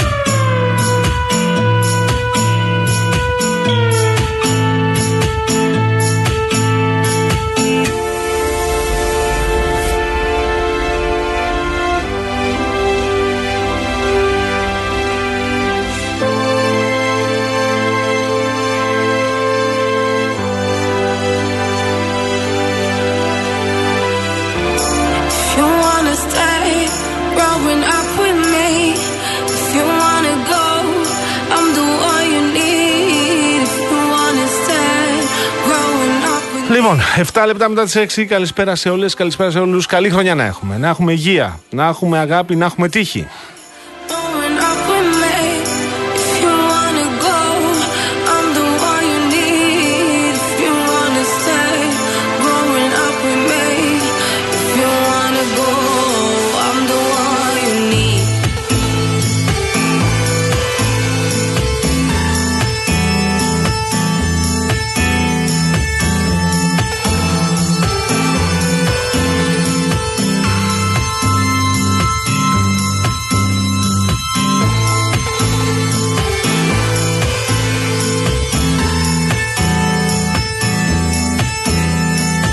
Λοιπόν, δυστυχώς από ό,τι φαίνεται, μάλλον σας μάτιασα εκεί στο Κυφισό στο καθοδικό και εγώ και η Ελληνική Κατσαμπέκη που λέει ότι δεν έχετε ιδιαίτερες δυσκολίες. Αυτή την ώρα φαίνεται στο κομμάτι από Καλυφτάκι, από Κυφισιά, δηλαδή από το ύψος της Κυφισιά, μέχρι και τη μεταμόρφωση να έχετε εκεί κάποιες δυσκολίες.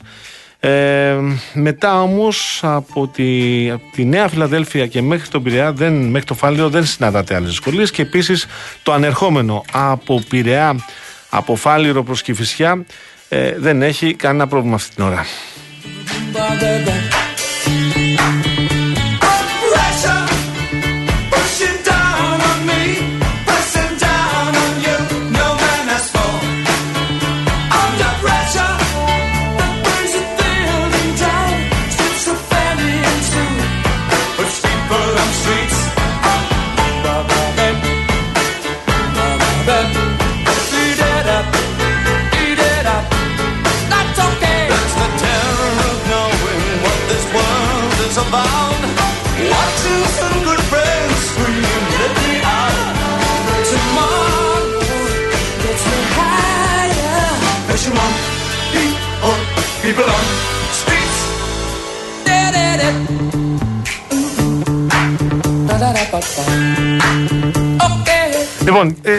Ε, μπήκε το 24, μην ξεχνάμε τον καινούργιο μας φίλο, τον καινούργιο παλιό μας φίλο. Αναφέρομαι βεβαίως τον πρόεδρο Ερντογάν, ο οποίος αναφέρθηκε γι' αυτό στο Καζάν Καζάν. Ε, το Καζάν Καζάν, αυτό το, την αμοιβαία υποφελή προσέγγιση της Ελλάδας με την Τουρκία. Και είπε ότι παρά τις παρεμβάσεις των τρίτων προς την αντίθετη κατεύθυνση, εμείς προσπαθήσαμε, την αντίθετη δηλαδή, προσέξτε, και είπε ο Ερντογάν, λέει: Κάποιοι μπήκαν στη μέση και προσπάθησαν να μας τα χαλάσουν με την Ελλάδα. Ε, προσπαθήσαμε να ενισχύσουμε τις σχέσεις μας με τους γείτονές μας με βάση μια προσέγγιση που θα είναι αμοιβαία επωφελής. Το γνωστό δηλαδή καζάν-καζάν. Αυτό για το οποίο συχνά πυκνά συζητάμε. Και συμπλήρωσε ο Τούρκος πρόεδρος, ποτέ δεν απορρίψαμε το χέρι φιλίας που απλώθηκε στη χώρα μας. Πήγαμε τρέχοντας εκείνους που έκαναν ένα βήμα προς εμάς.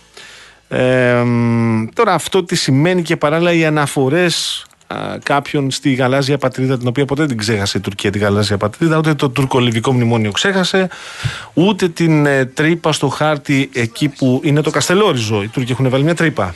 Και σε ένα κομμάτι της Κρήτης που επίσης τους χαλάει κάπως τα σχέδια και ενδεχομένως στη διάθεση μελλοντικά για να δουν έναν κόσμο όπως θα τον ήθελαν. Να ρωτήσουμε τώρα τι κρατάμε από αυτά και πώς πορευόμαστε για το 2024. Ένα εξαιρετικό επιστήμονα, αναφέρουμε στον κύριο Μάριο Ευθυμιόπουλο, τον Μάριο Παναγιώτη Ευθυμιόπουλο, πρόεδρο του Τμήματος Ιστορίας, Πολιτικής και Διεθνών Σπουδών και βέβαια επιστημονικό μελετητή στο Πανεπιστήμιο Νεάπολης Πάφου. Πάντα ε, χαίρομαι όταν συζητώ μαζί του. Κύριε Ευθυμιόπουλε, καλή χρονιά εύχομαι. Εύχομαι υγεία και αγάπη. Καλή χρονιά, καλή χρονιά με υγεία και η ειρήνη, ελπίζω και η ασφάλεια πάνω απ' όλα. Κυρίως αυτό.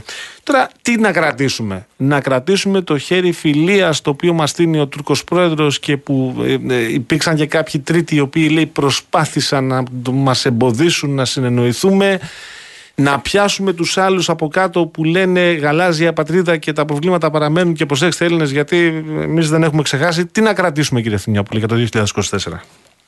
Κοιτάξτε, για το 2024 το πρώτο πράγμα που πρέπει να κρατήσουμε είναι ότι αυτό, αυτή η συναπόφαση μεταξύ ε, της ελληνικής κυβέρνησης και της τουρκικής ε, κυβέρνησης, μεταξύ του Πρωθυπουργού και του Πρόεδρου της Τουρκίας, δεν είναι νομικά δεσμευτική. Mm-hmm. Και αυτό το λέω γιατί η Τουρκία γενικότερα δεν πρόκειται να αλλάξει την πολιτική απέναντι στην Ελλάδα. Αυτό που βλέπουμε λοιπόν είναι ένας, μια περίοδος με την οποία προσπαθεί η Τουρκία ουσιαστικά να υποφεληθεί για τα εθνικά της εθνικά της συμφέροντα.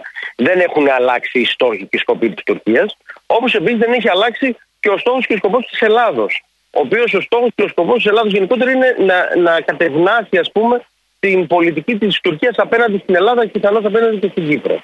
ε, όμως τα πράγματα. Είναι πάρα πολύ δύσκολα για το 2024 δεδομένου ότι η Τουρκία δεν σταμάτησε ποτέ να εμπλέκεται σε πολιτικές και περιπτώσεις ε, εμπόλεμης ζώνης. Βλέπετε τι έγινε χθες παραδείγματος χάρη σε σχέση με την, ε, με την Παλαιστίνη, ε, δηλαδή την, τη, τη, την πορεία που κάνανε στην Κωνσταντινούπολη με την οποία προεδρεύει ο γιος του ερντογαν ε, μια πολιτική απέναντι της Τουρκίας απέναντι στο κουρδικό ζήτημα και τον βομβαρδισμό το συνεχή που κάνει στη Συρία και στο Βόρειο Ιράκ. Εδώ, συγγνώμη, καλά κάνετε και το βάζετε. Με συγχωρείτε, γιατί ναι. και έχω στο μυαλό ναι, μου ναι. και κάποιους ακροατές τώρα που μας ακούν.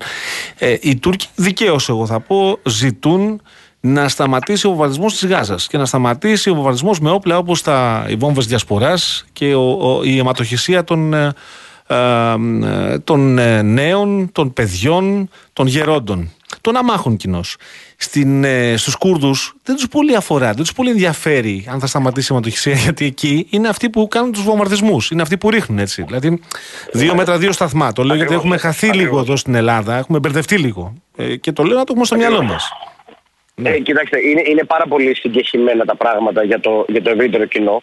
Δεδομένου ότι αυτό που γίνεται ε, ε, σίγουρα δεν είναι καλό να βλέπεις αμάχους να πεθαίνουν ε, για λογαριασμό της Χαμάς, μιας τρομοκρατικής ομάδας. Όμως υπάρχουν και κάποιες πραγματικότητες οι οποίες προπήρχαν πριν από τη Γάζα.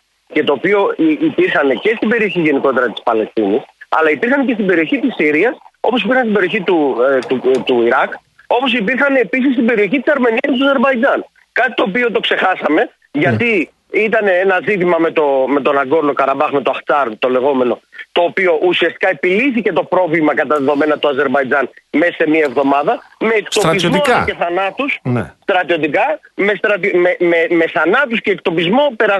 Ε, περισσότερο από 400.000 άτομα σε λιγότερο από μία εβδομάδα.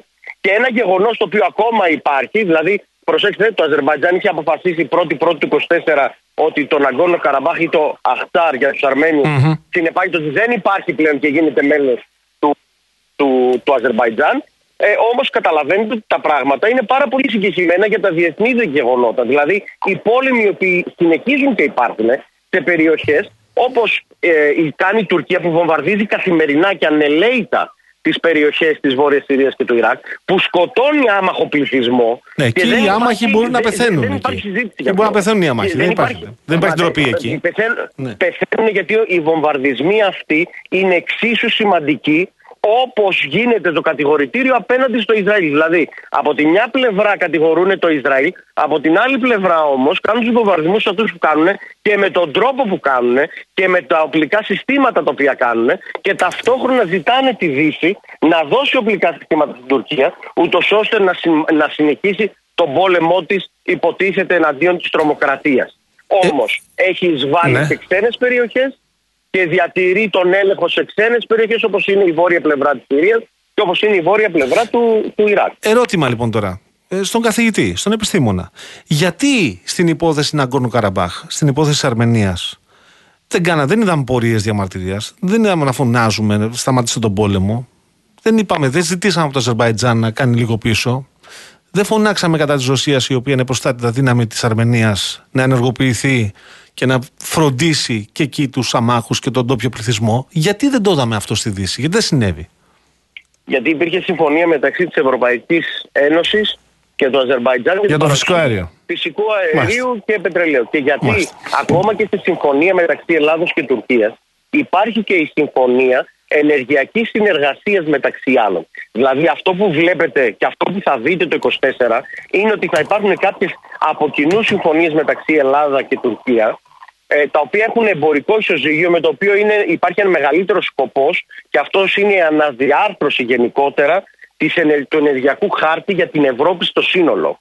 Γιατί ο πόλεμος στην Ουκρανία και τη Ρωσία, αυτό που λέγαμε στην αρχή, είναι ότι αλλάζει το γεωπολιτική σκακέρα και αλλάζει το εμπορικό ισοζύγιο σε όλα τα επίπεδα, όσο αφορά επίσης την εφοδιαστική αλυσίδα. Γι' αυτό και όλα τα γεγονότα που γίνονται, συμπεριλαμβανομένου αυτού του γεγονότος που γίνεται στην Ερυθρά Θάλασσα, είναι δεδομένα τα οποία έχουν αλλάξει ουσιαστικά το ισοζύγιο ασφάλειας και το, το επίπεδο εμπορίου το οποίο μπορεί να υπάρχει σε μια περιοχή όπως είναι η Ευρώπη η οποία θέλει τις ενεργεια, τους ενεργειακούς πόρους και χρειάζεται επίσης το εμπορικό ισοζύγιο αυτό που είναι. Δεν είναι τυχαίο λοιπόν ακόμα, ακόμα και η Κίνα η οποία αναφέρεται απέναντι στην Ευρώπη, η οποία προσπαθεί τις τελευταίες δύο ημέρες να πει προς την Ευρώπη, ακόμα και στη Μεγάλη Βρετανία που δεν είναι μέλη της Ευρωπαϊκής Ένωσης, ότι δεν επιδιώκει να έχει πόλεμο μαζί της, αλλά να έχει ένα καινούριο εμπορικό ισοζύγιο. Άρα λοιπόν βρισκόμαστε σε ένα νέο χάρτη γεωπολιτικής κακέρας και ένα νέο χάρτη εμπορικού ισοζυγίου που θα αλλάξει και το ρου της εφοδιαστικής αλυσίδας.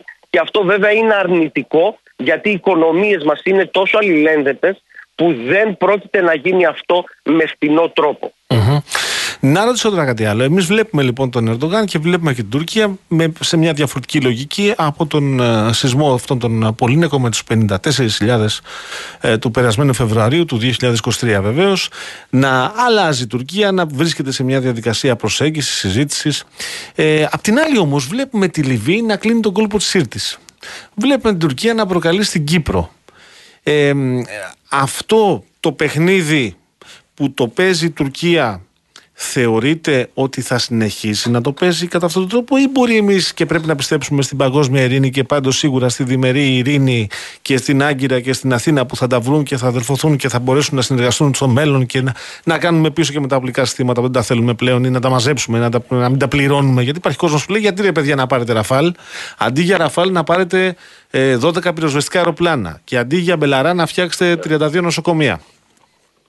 Κοιτάξτε, υπάρχουν, υπάρχουν οι πολιτικές πραγματικότητες, υπάρχουν οι επικοινωνιακές πραγματικότητες και υπάρχει η επιχειρησιακή ανάγκη. Ποια είναι λοιπόν η πολιτική πραγματικότητα; Η πολιτική πραγματικότητα είναι ότι προσπαθεί να βρεθεί μια λύση γενικότερη δεδομένου αυτής της αλλαγής που γίνεται στο γενικότερο γεωπολιτικό περιβάλλον. Μέσα σε αυτά τα πλαίσια προσπαθούν επίσης να, να λύσουν κάποια ζητήματα τα οποία είναι ανοιχτά. Το Κυπριακό, οι ελληνοτουρκικές σχέσεις, το Μεσανατολικό. Ο τρόπος όμως με τον οποίο το κάνουν δεν πρόκειται να επιφέρει κάποιο θετικό αποτέλεσμα γιατί τα πράγματα είναι πάρα πολύ δύσκολα και πάρα πολύ λεπτά. Τι θέλω να πω; Η Τουρκία δεν πρόκειται να αλλάξει ποτέ την πολιτική της απέναντι στην Ελλάδα. Δεν είναι αυτή τη στιγμή το καθεστώς της Τουρκίας τέτοιο το οποίο θα πρέπει να δεχτούμε εμείς ότι αυτή τη στιγμή προσπαθεί να επιλύσει πραγματικά τα ζητήματα σε περίοδο ειρήνης. Και όπως το αναφέρετε πολύ σωστά, δείτε τι γίνεται στην Κύπρο, δείτε τι γίνεται στην περιοχή της Πύλας. Δείτε τι γίνεται στην περιοχή του, του Αγίου ε, Δομέτιου, στη, στην Κύπρο. Θα καταλάβετε ότι τα πράγματα είναι πάρα πολύ δύσκολα. Εδώ την προηγούμενη εβδομάδα είχε γίνει ανακοίνωση ότι προσπαθούν να φτιάξουν τζαμί στον Απόστολο Ανδρέα στην Κερίνια. Το οποίο δεν είναι, δεν είναι νέο, αλλά ξαναάρχισαν ουσιαστικά τις εργασίες. Και κάτι τέτοιο αυτή τη στιγμή δεν είναι επωφέλεια των διεθνών μέσων ενημέρωσης να ακουστεί παρά έξω. Χθες ο Ερντογάν ο ίδιος είπε ότι πρέπει ο κόσμος να του δίνει εύσημα που άρχισε την Αγία Σοφιά ως τέμενος. Ναι. Καταλαβαίνετε ότι τα πράγματα είναι, είναι, είναι εντελώς διαφορετικά παρουσιάζονται και διαφορετικά είναι. Και εδώ είναι το επικοινωνιακό το παιχνίδι. Έρχεται ο Ερντογάν και σου λέει: Θα κάνω εγώ μια διμερή συμφωνία με την Ελλάδα η Ελλάδα θα προσπαθήσει να φέρει τα συμφέροντά της, τα οποία είναι πολύ συγκεκριμένα. Γιατί την Ελλάδα τη συμφέρει να προσπαθεί να έχει μια Τουρκία η οποία να μην είναι επιτιθόμενη στην Ελλάδα Οπότε εγώ θα διατηρήσω το δικό μου το status quo και θα βάλω τρίτους και τέταρτους να, να κάνουν τα δικά τους τα σχέδια όπως έκανε η Λιβύη. Γιατί η Λιβύη δεν ξύπνησε μία μέρα να πει Εγώ θέλω 24 ε, μα είναι προφανές. Κάτι υπάρχει που δηλαδή, τους κινητοποίησε από πίσω. Ε, μα, μα είναι, είναι προφανές. Και προσέξτε, ο πόλεμος στη Λιβύη συνεχίζει. Ο πόλεμος στο Τσάντ Νότια συνεχίζει. Ο, η δικτατορία στο, στο, στο, στο Νάιτζερ συνεχίζει ακόμα, στον Ήγηρα συνεχίζει ακόμα. Η περιοχή εκεί πέρα γενικότερα στην, στην βόρεια πλευρά της Αφρικής ε, είναι εφλεγόμενη. Δεν είναι δεν, είναι, ε, δεν, είναι, ε, δεν υπάρχει ειρήνευση. Δεν σημαίνει ότι επειδή σταματήσαμε να το καλύπτουμε με διεθνή μέσα ενημέρωσης, ότι οι πόλεμοι δεν συνεχίζουν σε εκείνες τις περιοχές. Και αυτό το εκμεταλλεύεται ο Ερντογάν. Γιατί επιχειρησιακά υπάρχει μια πραγματικότητα. Ποια είναι η πραγματικότητα; Από τη μια πλευρά έφτιαξε ε, βιομηχανία η οποία ουσιαστικά θα έχει πληρότητα παραγωγής και πώλησης μέχρι το 2032 και αυτό θα είναι ένα αερίο θαλασσίο και χερσαίο. Δεύτερον, φτιάχνει ε, μια πολεμική ναυτική δύναμη η οποία να έχει παρουσία πέραν της Μεσογείου γιατί το, ε, το αεροπλανοφόρο μοντέλο Juan Carlos ουσιαστικά που φτιάχνει μαζί με την Ναβάρτια της Ισπανίας ε, προσπαθεί να έχει λιμάνι ε, να έχει παρουσία συγγνώμη, σε διάφορες θάλασσες από τη Συνική θάλασσα, τη Νότια θάλασσα, την Ερυθρά θάλασσα, ακόμη και στη Λατινική Αμερική.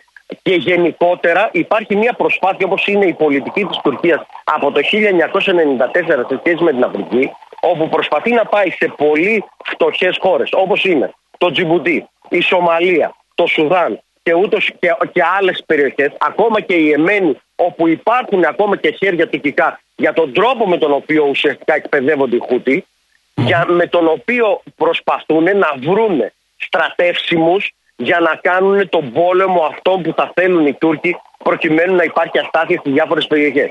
Ως αποτέλεσμα, πρώτον, βλέπουμε ότι υπάρχουν μαχητές στο Αζερβαϊτζάν οι οποίοι έρχονται από τη Λιβύη. Δεύτερον, υπάρχουν μαχητές της Συρίας στη Λιβύη. Τρίτον, οι, οι αντιμαχόμενοι στον Ασάντ, παραδείγματος χάρη, είναι στην Τουρκία. Τέταρτον, κάθε φορά που η, η Ευρώπη ή η Δύση βλέπει ότι η Τουρκία δεν έχει κάνει την πολιτική της όπως έπρεπε να την κάνει, πάει και, πάει και κάνει επιχειρήσεις εναντίον όπως έκανε προχθές του ISIS και μπόρεσαν και πιάσανε, ας πούμε, 12 μέλη του ISIS, είπαν ταυτόχρονα σε ταυτόχρονες επιχειρήσεις, οι οποίες κάνανε σε όλη την, ε, την ε, επικράτεια, νομίζω, νομίζω στην Κωνσταντινούπολη, αν όχι ολόκληρη της Σωστά. Και εγώ στην Κωνσταντινούπολη. Σε, σε ναι. διαφορετικές πόλεις. Τα ε, πλάνα θυμάμαι, τα πλάνα. Λοιπόν, ότι, ναι. ότι επιχειρησιακά έχει δημιουργήσει ένα κράτος το οποίο επικοινωνιακά επικοινωνεί με τη Δύση, επιχειρησιακά επικοινωνεί με τη Ρωσία, με το Ιράν και με όλες τις άλλες χώρες οι οποίες δημιουργούν ευκαιρίες για την Τουρκία και το τρίτο το πιο σημαντικό ότι ιδεολογικά προσπαθεί να οχυρώσει την Τουρκία με μια νεοοθωμανική πολιτική με την οποία εργαλειοποιεί όλες τις χώρες εναντίον της ούτως ώστε να φέρει την Τουρκία θύμα. Φανταστείτε ότι στα κατεχόμενα έφτασε στο σημείο να λέει ότι η Κυπριακή Δημοκρατία δεν δίνει τα δικαιώματα στους, στους Τουρκοκύπριους γι' αυτό το λόγο έχουν φτάσει στα 400.000 άτομα με μεικτό πληθυσμό προφανώς και βεβαίως ζητούν το δικαίωμα της αυτοδιάθεσης που και αυτό θα το δείτε στο 2024 να εντείνεται γιατί είναι τα 50 χρόνια από την εισβολή. Μάλιστα. Ο κύριος Μάριος Παναγιώτης Ευθυμιόπουλος, κύριε καθηγητά, ευχαριστώ πάρα πολύ. Εγώ σας ευχαριστώ. Να είστε καλά. Καλή χρονιά, καλή χρονιά.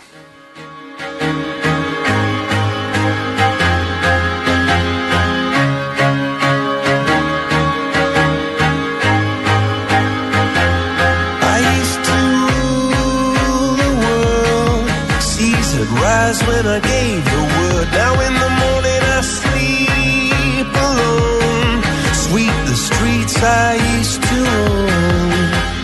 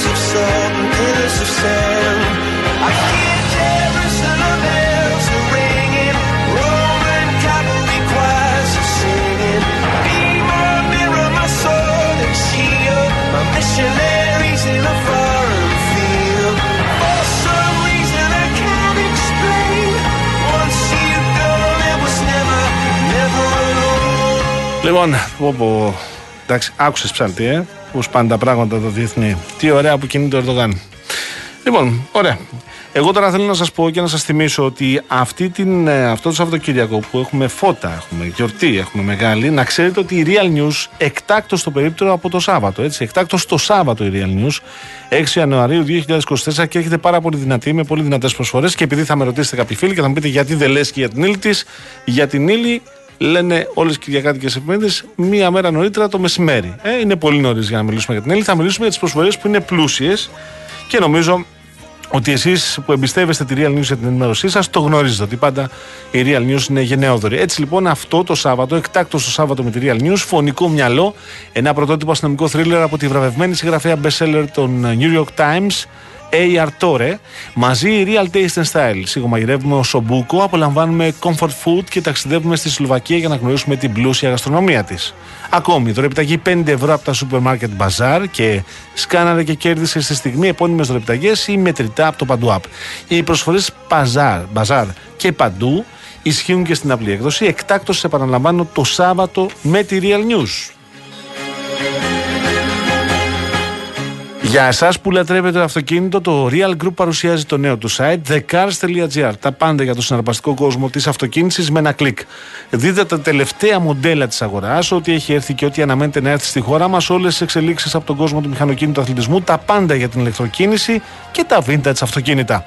thecars.gr. Ένα συναρπαστικό ταξίδι στον κόσμο της ταχύτητας και της ασφάλειας.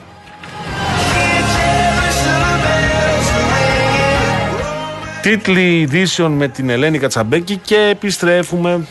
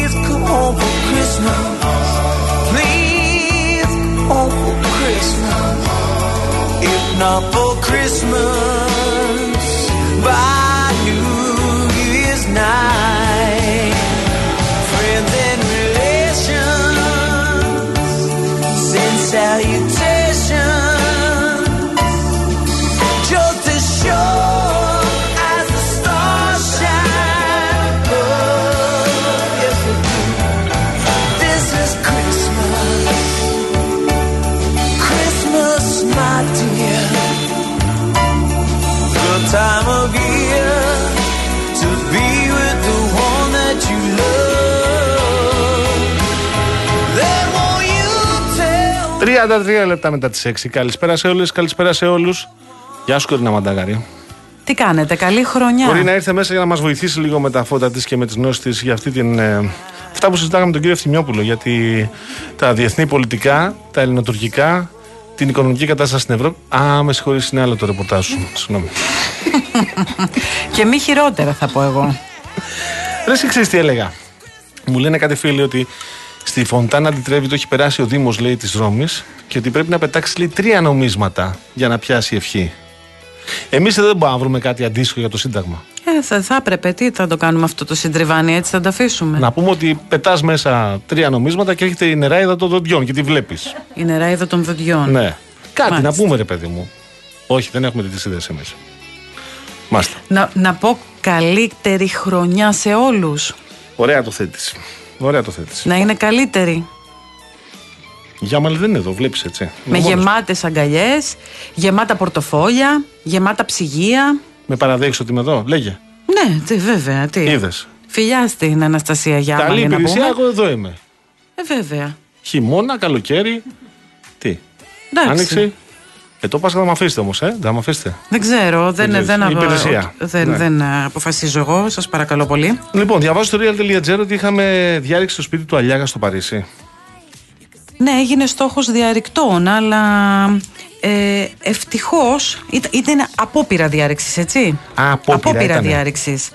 Ε, Έχουν κάνει λέει πέντε προσαγωγές. Πέντε προσαγωγές, βέβαια, από το περιπολικό της γαλλικής αστυνομίας. Πότε τους μάζεψε, ρε, Το Σικωρία; πλήρωμα του οποίου αντιλήφθηκε εγκαίρως τις κινήσεις των Α, το δραστών. κάνανε μπροστά στο περιπολικό. Δεν ξέρω τι ακριβώς συνέβη. Είναι πολύ τυχερός όμως ο, κύριος- ο κύριος Αλιάγας, έτσι. Ναι. Το σπίτι του βρίσκεται στο Φοντενέ Σουμπουά. Α, εκεί είναι, ρε, εσύ, Μας πες έχει, το. μας έχει ενημερώσει και η Μαρία Δεναξά. Real.gr, έτσι. Η Μαρία Ναι. Δεναξά έχει όλες τις Και εμείς να ξέρουμε πού είναι πληροφορίες το του ρεπορτάζ. Φοντενέ Σουμπουά, τι είπες, πώς το είπες; Η κυρία Δεναξά το ξέρει. Εγώ δεν το ξέρω Ναι. Ούτε εγώ το προσωπικά. γνωρίζω για να είμαι ειλικρινής. Πάμε παρακάτω. Και Ελπίζω όταν ε, με το καλό πάω στο Παρίσι ο κύριος Αλιάγας να μας καλέσει δεν για... έχεις πάει. Όχι. Να, να πούμε ότι το ρεπορτάζ είναι της Μαρίας. Δεν Βέβαια, έχει γι' καλά αυτό κάνει το στο λέω, real.gr βεβαίως. αυτή την ώρα. Ε, ε, η Μαρία έχει λεπτομέρειες. Δηλαδή λέει πώ περνούσε η περιπολία, πέντε άτομα που επέβαιναν σε ένα μαύρο αυτοκίνητο. Τι βρήκαν δηλαδή μέσα της σε αυτό το μάρκας. μαύρο αυτοκίνητο, έτσι; Έφυγαν με σβηστά φώτα και αρνήθηκαν να υπακούσουν στο κάλεσμα των αρχών να σταματήσουν. Ε, την πατήσανε. Ε, τους ε, ακολούθησε Έτσι καταδίωξη κι όπω αλλιώς. καταλαβαίνεις. τους πιάσανε. Δεν, ε, ναι. Λοιπόν, δεν γλιτώνει ούτε ο, ο Αλιάγα, ο οποίος είναι ένας ε, επιφάνεια Έλληνας, ένας που τιμάει την Ελλάδα, έτσι, ένας από τους Έλληνες που τιμά την Ελλάδα στο εξωτερικό. Εξαιρετικός. Εξαιρετικός. Εξαιρετικός πάντα. Ε, πολύ γλυκό χαμόγελο. Ε, τι άλλο όμως θα μας πεις εσύ τώρα, τι, γιατί ήρθες μέσα; Κοίταξε τώρα γιατί ήρθα μέσα εγώ. Πρώτα απ' όλα για να δώσω Φαγητό; ευχέ. Να πούμε αυτά. Πάντε πάλι για το φαγητό. Ακόμα λίγο νωρίς δεν είναι για το φαγητό. Να σου πω Πείνασε. ότι Έφαγα ένα γουρνόπουλο με Τι θα τρώγε εσύ; το βράδυ της, ε, της ε, πρωτοχρονιάς Ναι. καταπληκτικό. Έκανε τη γνωστή γουρνοπουλόπιτα. Όχι ρε παιδί μου. Ε, κα- Μιλάμε, ήταν λουκούμι τώρα. Να, Εσύ που είσαι μεσίνια τώρα, καταλαβαίνεις τι σου λέω. Και επειδή Α, μου άρεσε, είπα να γουρνοπούλα. δοκιμάσω γουρνόπουλο με σάλτσα πορτοκαλιού την επόμενη μέρα. Α, πάρα πολύ ωραία. Έμεινε Είπα να δηλαδή. έχω και για την- ποικιλία. Η είδηση, η είδηση είναι ότι έμεινε το γουρνόπουλο για την επόμενη μέρα. Μα να το Άλλο πούμε. γουρνόπουλο. Α, άλλο. Ναι. Είπα για ποικιλία, κατάλαβε. Κατεβαίνει ο Παγάνης στη Μεσσηνία και κλαίνει γουρνοπούλε. Δεν ήμουν στη Μεσσηνία. Κλαίνε. Στην Αρκαδία ήμουνα σε ένα πολύ φιλόξενο σπίτι με μια καταπληκτική μαγείρισα και οικοδέσπινα. Και μετά πήγαμε και φάγαμε στην άλλη στεδρού πάλι γουρνόπουλο πήρα. Είδες, εγώ στην επίσημη. Α, Τώρα έχουμε αρχίσει και επεκτηνόμαστε και σε άλλους νομούς. Έτσι. Δεν είναι καλό αυτό για μας. Για τα Για τους γουρνόπουλα νομούς, μάλλον. σίγουρα. Για Ναι. τα γουρνόπουλα σίγουρα. Ναι. Λοιπόν, επειδή είναι μέρες γιορτινές. Ναι. Τελείωσαν τα Χριστούγεννα, τελείωσε η Πρωτοχρονιά.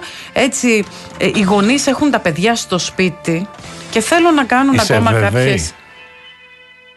Ναι.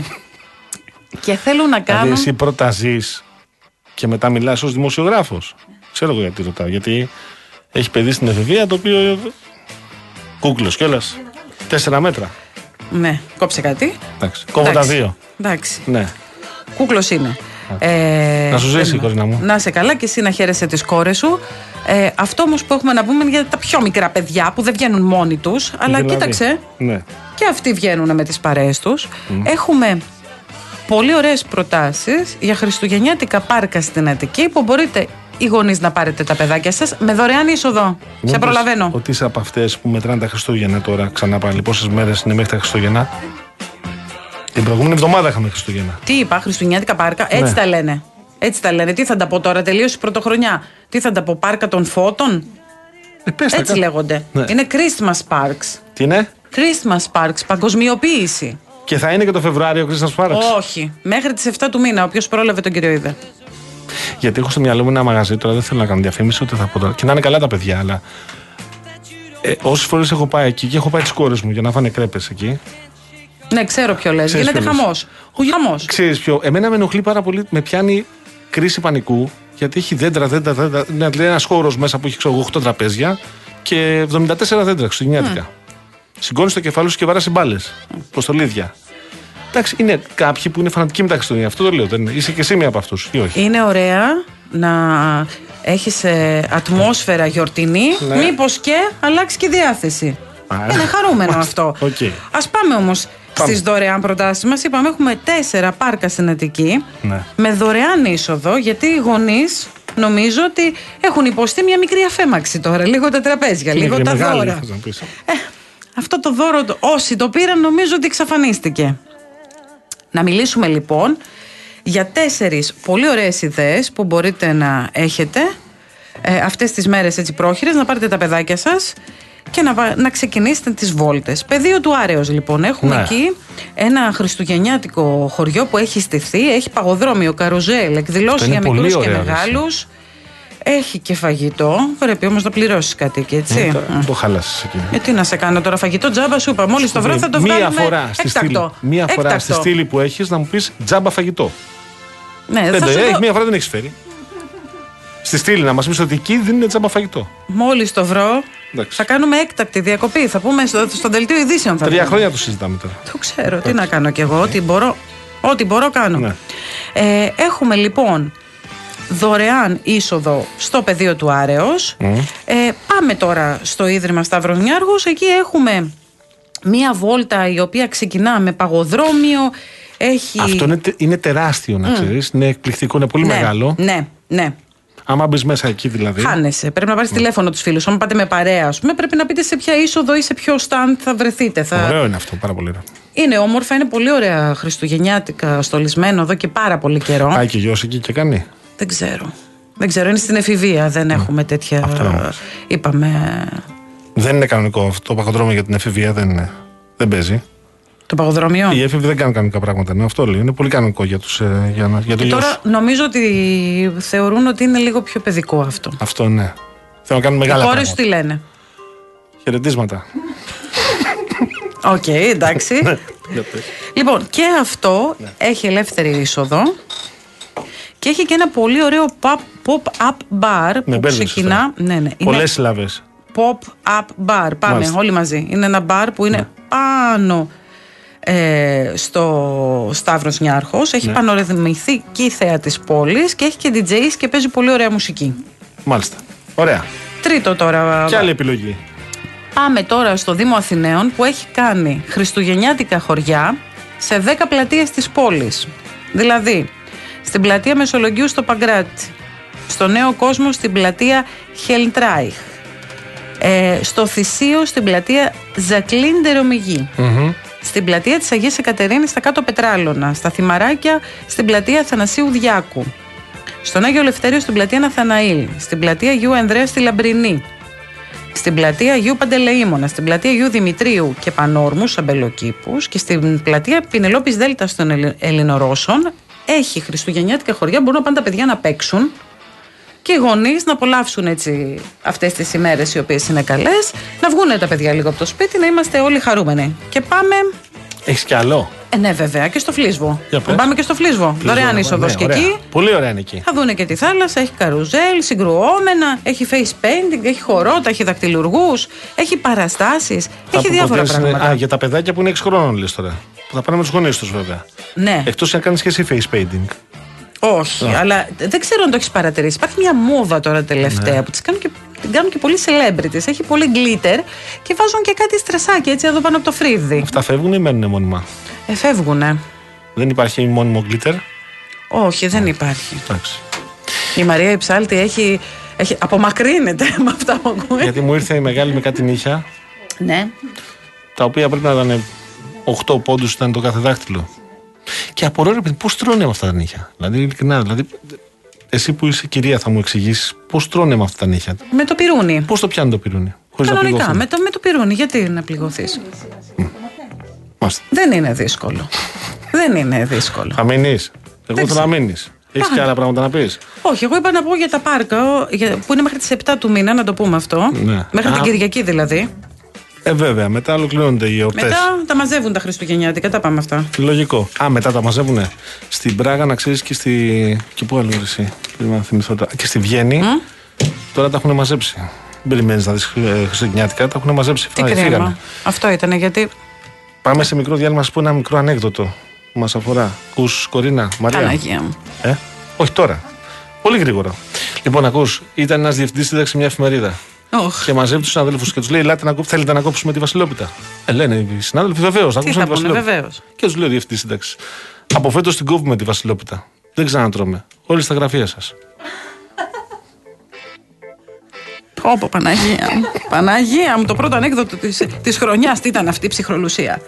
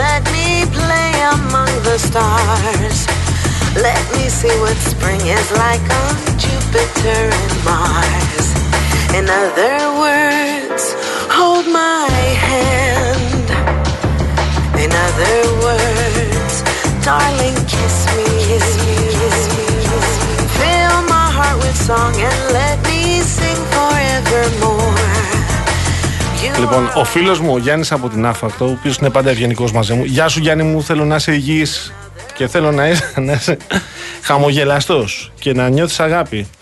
Μου λέει, ρε Μπουρτζόβλαχε, με χαρακτηρίζει και ε, μου- με- με- με αποδίδει σε ένα κόμμα. Παγάνη, η Φοντάνα Αντιτρέβη έγινε πασίγνωστη από το έργο Dolce Vita, 8 θαυμαστικά.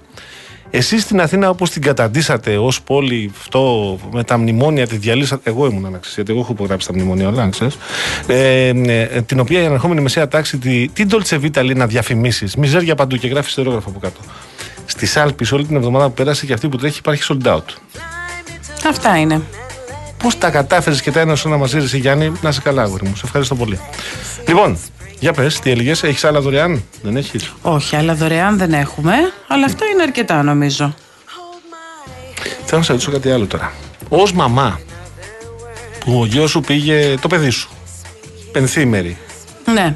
Το περάσαμε και αυτό, δόξα τω Θεώ. Στα ήρθε- χρόνια τα δικά μας, έφυγε καλά, βέβαια, ήρθε σου καλά. θυμίζω ότι τις πενθήμερες πηγαίναμε καλοκαίρι ή άνοιξη. Καλά, το οποίο ήταν μέγα σφάλμα, έτσι. Γιατί ήταν τα Γιατί μυαλά ήταν. στα κάγκελα και Α, μετά και μετά πήγαινες πηγαίνανε και για δίνανε έβγαινες πανελλαδικές. εξετάσεις. Ναι, ναι, ναι, σωστό, Ενώ σωστό. Τώρα Τώρα τα πάνε πριν την μυαλά. αλλαγή. Ναι, τώρα τα μυαλά αποσυντίθεται από το χειμώνα. Μια χαρά. Πάνε έτσι μέχρι το καλοκαίρι. Ναι. Σωστά, έχεις δίκιο. Τώρα είναι καλύτερα τα πράγματα. Πώς αισθάνθηκες τις πέντε μέρες που λείπε, πέντε, τέσσερις, πόσε, δεκαπέντε, πόσε έλειπε. Σιγά, πέντε, δεκαπέντε. Πέντε μέρες. Πώς Εντάξει, αισθάνθηκες; υπήρχε ένα άγχος. Υπήρχε ένα άγχος γιατί να σου πω κάτι. Ναι. Δεν είναι και η ειδησιογραφία. Εσύ το ξέρεις καλύτερα από μένα. Δεν είναι και νορμάλη ειδησιογραφία. Ξεκινάμε από το πρωί και μέχρι το βράδυ δεν ξέρουμε τι θα Φοβερό, ρε, σκάσει. εσύ. Σε Δηλαδή, αυτό- και, και όλοι οι Έχεις γονείς. δίκιο. Όλοι οι γονείς νομίζω ότι δεν είναι το άγχος τους τι θα κάνουν τα παιδιά τους, αλλά τι θα συναντήσουν τα παιδιά τους στον δρόμο τους. Αυτή για μένα έχει αξία ως ευχή, τώρα για να μιλήσουμε σοβαρά. Αυτή η έκρηξη βίας να εξαφανιστεί. Δεν γίνεται ρε, εσύ. Πάει αυτό το πράγμα. Θέλει πολύ μεγάλη προσπάθεια, θέλει ενσυναίσθηση και πρέπει να καταλάβουμε τι έχει γίνει λάθος και έχει γυρίσει ο διακόπτης και ο κόσμος ανταποκρίνεται στη βία με μεγαλύτερη γρήγορση σε σχέση με το να, να οπισθοχωρήσει, να κάτσει δύο λεπτά, να σκεφτεί, Ναι. να μιλήσει πιο ήρεμα. Όταν ρωτάς τους ειδικού, σου λένε ότι φταίνε οι... φταίει το COVID και ο εγκλισμός και τα κύματα και ο πανικός και ο τρόμος. Εγώ δεν είμαι ειδικός. Αλλά συναντώνται αρκετοί σε αυτή την αντίληψη ειδική. Δεν ξέρω αν είναι μόνο αυτό, κορίνα μου. Και το λέω διότι εσύ είσαι μαμά και, και όλο το παιδάκι σου έχει, είναι πλέον μεγάλο αρκετά. Αυτό αντιλαμβάνεις εσύ. Εγώ βλέπω ότι και στο σχολείο είναι διαφορετικοί οι όροι και οι συνθήκες και ο τρόπος που τα παιδιά αντιμετωπίζουν ε, τους μαθητέ τους, τις μαθητριέ τους. Τα κινητά, η, τα μέσα κοινωνικής δικτύωσης, τα βίντεο, το like. Δηλαδή, σε εκείνο το σχετικά πρόσφατο βίντεο που είναι ένα κοριτσάκι και αμήνεται και δίνει μάχη αξιοπρέπειας και για να σταθεί Ναι. όρθιο και είναι, το βαράνε τρία και είναι γύρω μια ομάδα και το τραβάνε με τα κινητά και ανεβάζουν το βίντεο στα μέσα κοινωνικής δικτύωσης, είναι προφανές από ό,τι λένε οι πάλι ειδικοί για τα likes ότι το κάνουν. Για να πάρουν δεκάδες ή εκατοντάδες likes. Νομίζω ότι υπάρχουν, ε, υπά- υπάρχει μια, από ένα σημείο και μετά μια γενιά η οποία μεγαλώνει νομίζοντας ότι η ζωή είναι αυτό που βλέπει μέσα από το κινητό. Ναι. Ε, υπάρχουν φωτεινά παραδείγματα. Εγώ πιστεύω πάντοτε στη νέα γενιά. Πιστεύω ότι η νέα γενιά θα κάνει την αλλαγή. Μακάρι να την κάνει. Θα κάνει την αλλαγή. Το εύχομαι. Βλέπω ότι υπάρχουν σκεπτόμενα παιδιά, έχουν λόγο. Ε, και υπάρχουν και παιδιά που απέχουν από τα social media.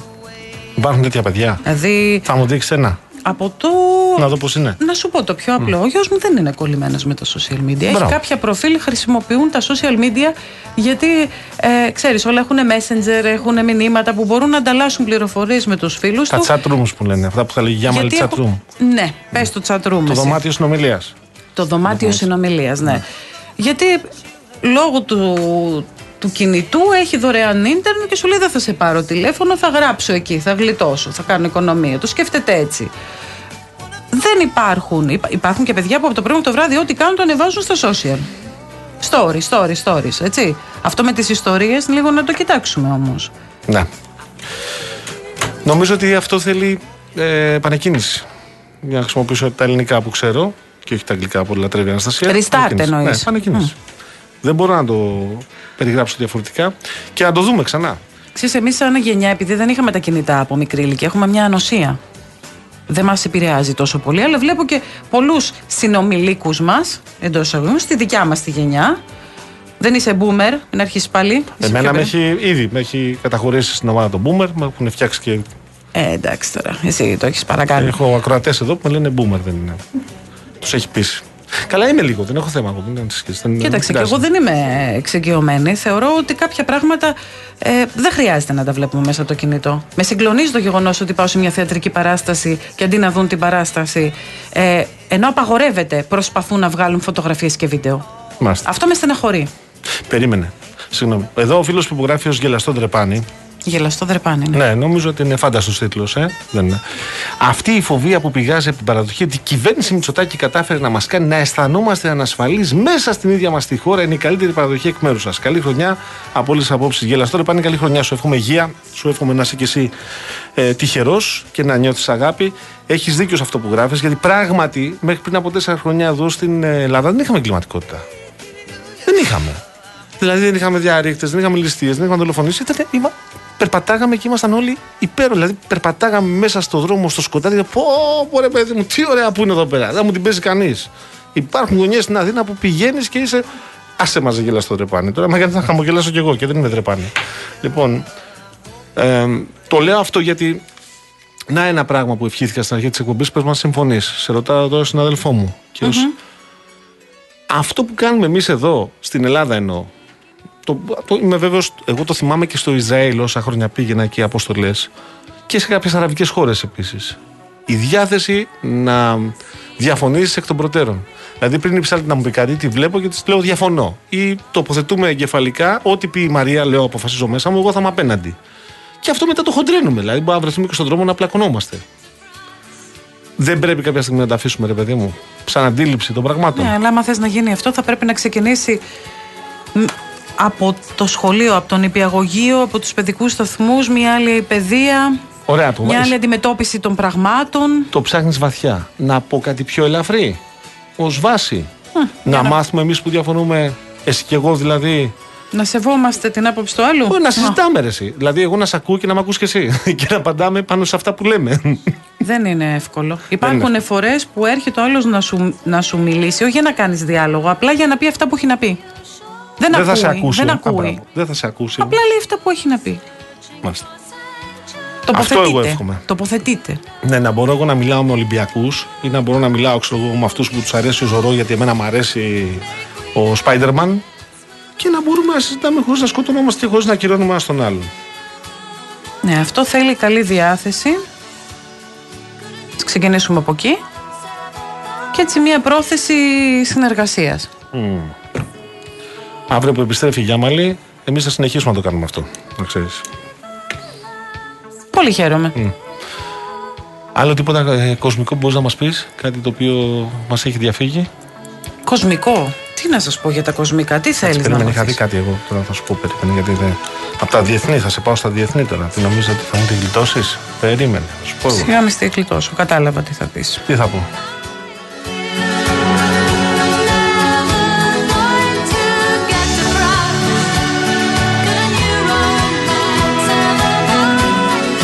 Βασίλισσα τη Δανία παραιτήθηκε για να γίνει Ήμουνα επιχειρηματίας. Ε, μα τι, αυτό ήθελα να σου πω. Ήμουν σίγουρη. Όχι, η Βασίλισσα της Δανίας παρετήθηκε Ναι. για να πάρει τη θέση της ο γιος της. Και αυτή θα γίνει λέει κάτι, έχει μια επιχειρηματική κίνηση στα σκαριά. λέει. Εντάξει, όλο το θέμα ήταν για να αλλάξει λίγο την, ε, τη ροή της Βασιλείας, να δώσει μια χαρά, γιατί κάτι, κάτι... Α, έτσι. το έκανε λίγο εμφατικά δηλαδή. Ε, να βάλει λίγο συγκίνηση μέσα, να βάλει αυτό. Έρχεται ο γιος μου, αλλά εγώ που άφησα μια εποχή και τα συναφή. Μάλιστα. Κοίταξε, υπάρχουν κάποιες έτσι gossip φήμες εκεί στη Δανία ότι ο γιος ήταν λίγο άτακτος κάποια στιγμή και Ναι. για να μην δει, χαλάσει το γάμο του Ναι, ανησυχούσε λέει ότι ο γάμος του γιού της πράγματι αντιμετώπισε προβλήματα. θα, κάνει, θα κάνει την ύφη Βασίλισσα Ναι. για να ηρεμήσει η κατάσταση. Να μην έχουμε τώρα Δεν θα δράματα ηρεμήσει η στη κατάσταση με το βασιλική γιο της οικογένεια όμως. της Δανίας. Με το γιο της δεν νομίζω να ηρεμήσει η κατάσταση. Ε, θα ηρεμήσει τώρα που θα γίνει βασιλιάς, θα ηρεμήσει, θα ηρεμήσει. Μάλιστα. Λοιπόν, ε, αυτά συμβαίνουν στους γαλαζώματο. Αλλά βεβαίως η κυρία, η Βασίλισσα μάλλον Μαγκρέτε, φαίνεται ότι είναι έξυπνη επιχειρηματίας. Διαβάζω εδώ πέρα. Γιατί λέει. Περίμενα να σου πω τι σκέφτεται. Είναι μια έξυπνη επιχειρηματίας. Εξέπληξε, λέει, το έθνος. Δήλωσε στην ο συνεργάτης της, ανακοινώνοντας ότι θα παραιτηθεί σε δύο εβδομάδες υπέρ του γιου της, πρίγκιπα Φρέντερικ. Αλλά αυτό το έκανε γιατί πρόσφατες φήμες όπως είπες, για σχέση του γιού της με μεξικανή κοσμική ήταν εξαιρετικά επιζήμιες για τη βασιλική οικογένεια. Ακριβώς. Το είδε επιχειρηματικά το πράγμα. Να μην χάσει η βασιλική οικογένεια, καταλαβέ. Λοιπόν, κάτι άλλο έχετε να μας πείτε, κυρία Μαντάγαρη. Πόσα λεπτά, πόσα λεπτά έχουμε, κυρία Ψάλτη, Ένα λεπτό. Ένα λεπτό, Έχεις τι ένα να λεπτό σας στη πω. διάθεσή σου. Να, είπαμε, καλύτερη χρονιά. Καλύτερη χρονιά, να σκεφτόμαστε λίγο πριν μιλήσουμε. Να υπάρχει πρόθεση για συνεργασία και ειρήνη. Ναι. Ωραία, μια χαρά. Μια χαρά. Λοιπόν, ο Σπύρος λέει καλή χρονιά. Με Ολυμπιακούς λέει δεν μπορεί να συνεννοηθείς. Είμαι βέβαιος ότι και οι Ολυμπιακοί το ίδιο λένε Σπύρο για σένα και για μένα που είμαστε Παναθηναϊκοί. Να δεις μπορούμε να συνεννοηθούμε ανετότατα, έχω να σου πω. Πάρα πολύ καλά. Λοιπόν, ε, μ, ναι, ναι, γελάς στο τρεπάνι, καταλαβαίνω. Καταλαβαίνω τι εννοείς. Ε, ε, μ, αναφέρεσαι στο περιστατικό αυτό με τον α, τύπο τον απερίγραπτο εκεί που έσπρωξε εκείνο το παλικάρι και πνίγηκε στον Πειραιά, στο επιβατηγό. Ναι, αν αυτό λες και αν αυτό χρησιμοποιείς για να φορτίσεις ιδεολογικά το μήνυμά σου, με συγχωρείς πάλι δεν το καταλαβαίνω. Δηλαδή θεωρώ ότι αυτό είναι ένα έγκλημα που θα μπορούσε να συμβεί ανα πάσα στιγμή. Και να τιμωρηθεί βεβαίως όπως τιμωρήθηκε ή να εξεταστεί από τη δικαιοσύνη όπως εξετάζεται. Να κάνουμε άλλη συζήτηση αν θες. Αλλά τώρα δεν προλαβαίνουμε να την κάνουμε σήμερα. Κορίνα Μαντάγαρη, σε ευχαριστώ πάρα πολύ. Γλυκιά μου, Κορίνα. Και εγώ σας ευχαριστώ για τη φιλοξενία. Καλή χρονιά σου εύχομαι και σένα. Λοιπόν, Μαρία Ψάλτη, σε ευχαριστώ για σένα. Και την Εύη Βουγιουκλιώτη, η οποία παραμένει. Εγώ αύριο επιστρέφω με την ε, κυρία Αναστασία Γιάμαλη για να κάνουμε την εκπομπή Δευτέρα με Παρασκευή 5 με 7 ακριβώς όπως τη γνωρίζετε. Κάτι έχετε να κάνετε ένα τελευταίο σχόλιο; Κανένα, κανένα. Ειρήνη μην. Εντάξει, μάλιστα. Παραδίδουμε σκητάλη, έρχεται τώρα η Ελένη Κατσαμπέκη να εκφωνήσει δελτίο ειδήσεων. Μείνετε εδώ στο Real FM.